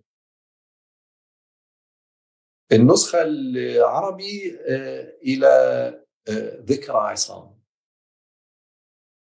واللبيب بالإشارة يفهم. الغلاف الأصل الإنجليزي آه، في لوحة هي اللي بادئ بيها الفصل الأول. اكشلي بادئ فيها المقدمة. وهي لوحة لجسد مسجى ويشرح. اللوحة دي لوحة فنية موجودة في متحف التاريخ الطب في مست... في قصر العين. في متحف لتاريخ الطب موجود في كلية الطب في قصر العيني في القاهرة. واللوحة دي قعدت مدة عشان أعرف مين اللي عملها اكتشفت إن هو فنان روسي. هم أخين الاثنين كانوا فنانين روسيين أتوا إلى مصر في العشرينات والثلاثينات والأربعينات من القرن العشرين يعني 100 بعد الواقعة اللي إحنا بنأرخ ليها ب 100 سنة. فهي اللوحه تقول إن هي لوحة تمثل أول درس للتشريح أقيم في مصر سنة 1829 يعني بعد سنتين من افتتاح المدرسة والمستشفى. اللوحة دي موجودة في في في اللوحه زيتية وأعتقد وتأكدت بعد كده إن هي ترجمة بصرية لمقولات كلوبي إن هو الشخص المستنير اللي جاي يشرح جاي يدخل العلم الحديث في مصر. فهو الواقع اللوحة بتبين كلوبي وهو بيشرح درس التشريح وطلبه قاعدين في الخلفية بس حوالين الجثة اللي بتشرح في رجال دين بعماماتهم وزيهم المميز. وكأن الفنان بيقول لنا الفكرة اللي كلوبي بيحاول يؤكد عليها في كتابه اللي هو العلم بيقف حائل بين بيني وبين آسف الدين ورجال الدين يقفوا حائلا بين العلم وجموع المصريين. فرجال الدين بيحوطوا الجثة ومنعين بمعنى ما فنيا يعني بصريا في اللوحة منعين الطلبة في الخلفية إن هم يشوفوا مصدر العلم. مصدر العلم دلوقتي هو الجثة المفتوحة. الجثة ما بقتش مقروءة ليهم عشان رجال العلم يقفوا بينهم وبين مصدر العلم. آه طبعا ده مش الفكرة اللي أنا بقولها بالعكس أنا كل كتاب بضحض في المقولة دي. ف يعني اكتشفت إنه يمكن اللوحة دي مش أحسن لوحة أزين بيها الغلاف أه وقعدت أفكر طب هو إيه أكتر حاجة في الكتاب تعبر عن إيه أكتر وقعه أو مشهد أو وثيقة تعبر عن الأفكار اللي أنا عايز أقولها في الكتاب؟ سعي المصريين للعدالة. فلقيت إنه أهم مشهد هو مشهد في الفصل الأخير هو مشهد مقتل عبد من العبيد اسمه سلطان. آه سلطان العبد. طبعا دلالة الاسم رائعة يعني هو سلطان وعبد عبد سلطان. آه وزملائه بيرفضوا آه آه ناظر الاسطبل اللي هم كانوا شغالين فيه في دايرة يعني ضيعه أو آه عزبة من عزب الأسرة الحاكمة. هو اللي أمر بقتله ضربه إلى الوفاة ضرب أفضى إلى الموت. فبيعترضوا على ده وبيطالبوا بإقامة الدليل والدليل هو التشريح الجثة. بيمنعوا الجثة من إن هي وبيروحوا للضبطية وبيطلبوا إنه مأمور الضبطية يجي بنفسه ويجي معاه طبيب شرعي يقيم يشرح الجثة عشان يثبت إنه الوفاة لم تكن وفاة طبيعية بل بفعل فاعل والفاعل هو ده. فلقيت ده الوثيقة دي وثيقة أثرت فيا جدا وأنا فاكر لحد النهارده يوم ما قريتها في دار الوثائق وإزاي إن أنا كلي كنت برتجف وأنا بقرأ تفاصيلها تفاصيلها شيقة أدعو القارئ لقراءة تفاصيلها في القرن في الفصل الخامس من الكتاب. فبس طبعا ده نص مكتوب ما فيش عندنا لوحة. إنما صديقتي العزيزة الدكتورة ريم نجيب هي أستاذة علوم سياسية بس هي فنانة في نفس الوقت وساكنة في برلين اديت لها الكتاب قلت لها ريم أنا عايزك تعملي من الكتاب ده رسومات رسمه لكل فصل ونختار رسمة من. من الأربعة من الخمسة دول للغلاف قالت لي طب أنت عايز إيه؟ قلت لها لا أنت تفاعلي مع النص زي ما أنت عايزة. طلعي ال ال يعني أنت فاهمة الكتاب وعارفة الأفكار اللي فيه تفاعلي معاها زي ما أنت عاوزة وطلعي من هذا التفاعل خمس رسومات. فأنا عندي خمس رسومات كل رسمة بتزين فصل من الفصول وواحدة منهم اللي هي سلطان العبد هي صوره الغلاف. فأنا عملت ده لأنه أنا بحترم القارئ العربي ومش عاوز إن الكتاب العربي يكون مجرد نسخة من الإنجليزي. أنا في رأيي زي ما قلت من حيث اللغة الترجمة العربي أسمى وأجمل وأبلغ من الأصل الإنجليزي. وبعدين قلت أعمل إضافات ليه؟ فعملت الإضافة بتاعت ال... وشوية إضافات تانية وتعديلات أخرى بس أهمهم بتاع التطعيم. وتوجت ده بإنه نعمل لوحة جديدة معمولة مخصوص للكتاب بالإضافة لأربع لوحات أربع رسمات عملتهم الدكتورة ريم نجيب ريم وسيم وريم نجيب. هي ساعات بتستخدم ريم وسيم وساعات بتستخدم ريم نجيب في كلوحة الغلاف. جميل يا دكتور. كتابك طبعا صدر في 2018 وتاريخ هذا مهم لأنه كان قبل سنة ونصف تقريبا جائحة كورونا كوفيد 19 ما هي برأيك أوجه الاستمرارية والاختلاف بين دور الطب والصحة العامة في القرن التاسع عشر؟ وأدوار والأدوار التي تلعبها الصحة العامة والطب في القرن الواحد والعشرين؟ لا هو لو لو في يعني لو في قيمة طبعا أنا ما كنتش في بالي ان هيحصل جائحة. بس هو إنه بيبين لنا أهمية الاهتمام بالصحة العامة. وإن الطب مش بس المفروض يبقى ينصب على الصحة الخاصة بس في جزء أساسي الصحه العامة اللي هي ده موضوع سياسي بيتعلق بصحه المواطنين بعضهم مع بعض. إن أنا أصح أما جاري يكون برضه صحيح. و... وأمرض يوم ما يبقى البيئة كلها مريضة. وده هنا بنتكلم بقى على الإنفاق على الصحة العامة والإنفاق على التأمين الصحي والاهتمام مش بالصحة الخاصة إن أنا عندي دكتوري الخاص وأروح له أو مستشفى الخاص. ده مش كافي لصحتي أنا الخاصة. لأن مبدأ الصحة الخاصة هو الاهتمام بالصحة العامة. فأنا طبعا ما كانش في بالي إن أنا أقول ده بس لقيت إنه إنه الكتاب بيتناول أسئلة بقت مطروحة علينا كلنا كالبشرية بعد بعد الجائحة. وعشان كده حبيت إن أنا في النسخة العربي أتناول جزء ما كانش موجود في الإنجليزي يتعلق تحديدا بالتطعيم لأن طبعا كل موضوع الفاكسينيشن والسجال اللي كان حصل عليه في بلدان مختلفة لأسباب مختلفة. أغلبها سياسي مش علمي ولا ديني.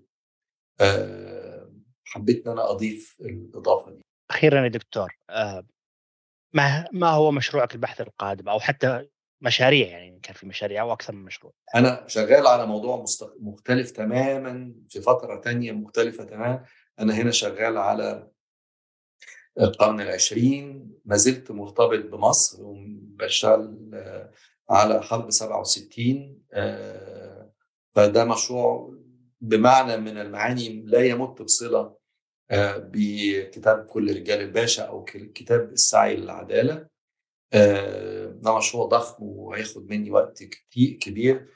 التحدي الأكبر فيه بالنسبة لي كمؤرخ إن أنا بعتمد على مادة مختلفة تماما. أنا شغلي كله كان مبني على الوثائق.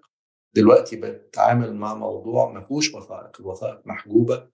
فأنا مش شغال بناء على وثائق وده تحدي كبير بالنسبة لي منهجيا ونفسيا كمان. القاسم المشترك القاسم المشترك هو إن أنا بتناول تاريخ المصريين ده من ناحية. ومن ناحية تانية بتناول تاريخ المؤسسات الحاكمة. ومن ناحية ثالثه وهو ده القاسم المشترك هو تعامل المصريين مع هذه المؤسسات. فأنا بحاول أنا أكتب تاريخ مصر من خلال هذه مش أشخاص ومش أفكار بس من خلال تفاعل الناس العادية مع المؤسسات التي لا يمكن تجاهلها. ما نقدرش نتجاهل الجيش ما نقدرش نتجاهل الشرطة ما نقدرش نتجاهل الصحة العامة ما نقدرش نتجاهل مؤسسات الدولة المصرية الحديثة. سؤالي الأكبر والأعمق الفلسفي والسياسي هو مصر اللي عملت المؤسسات دي هي في طول تاريخها الحديث ليه ما زالت مش عارفة تقف على رجلها؟ فعندنا تفسيرات عديدة. أنا أميل لتفسير كتير سبقني ليه وهو إن إحنا وإن كنا نجحنا في إقامة وإنشاء مؤسسات فريدة وهامه وعظيمة إلا إننا فشلنا إن إحنا نخضع هذه المؤسسات لخدمتنا. فحتى لو في الأوقات اللي المؤسسات دي خدمتنا هي خدمتنا كعنصر ك ك ك side effect ما كناش إحنا المقصودين بهذه الخدمة. إحنا طلعنا مستفيدين صدفة.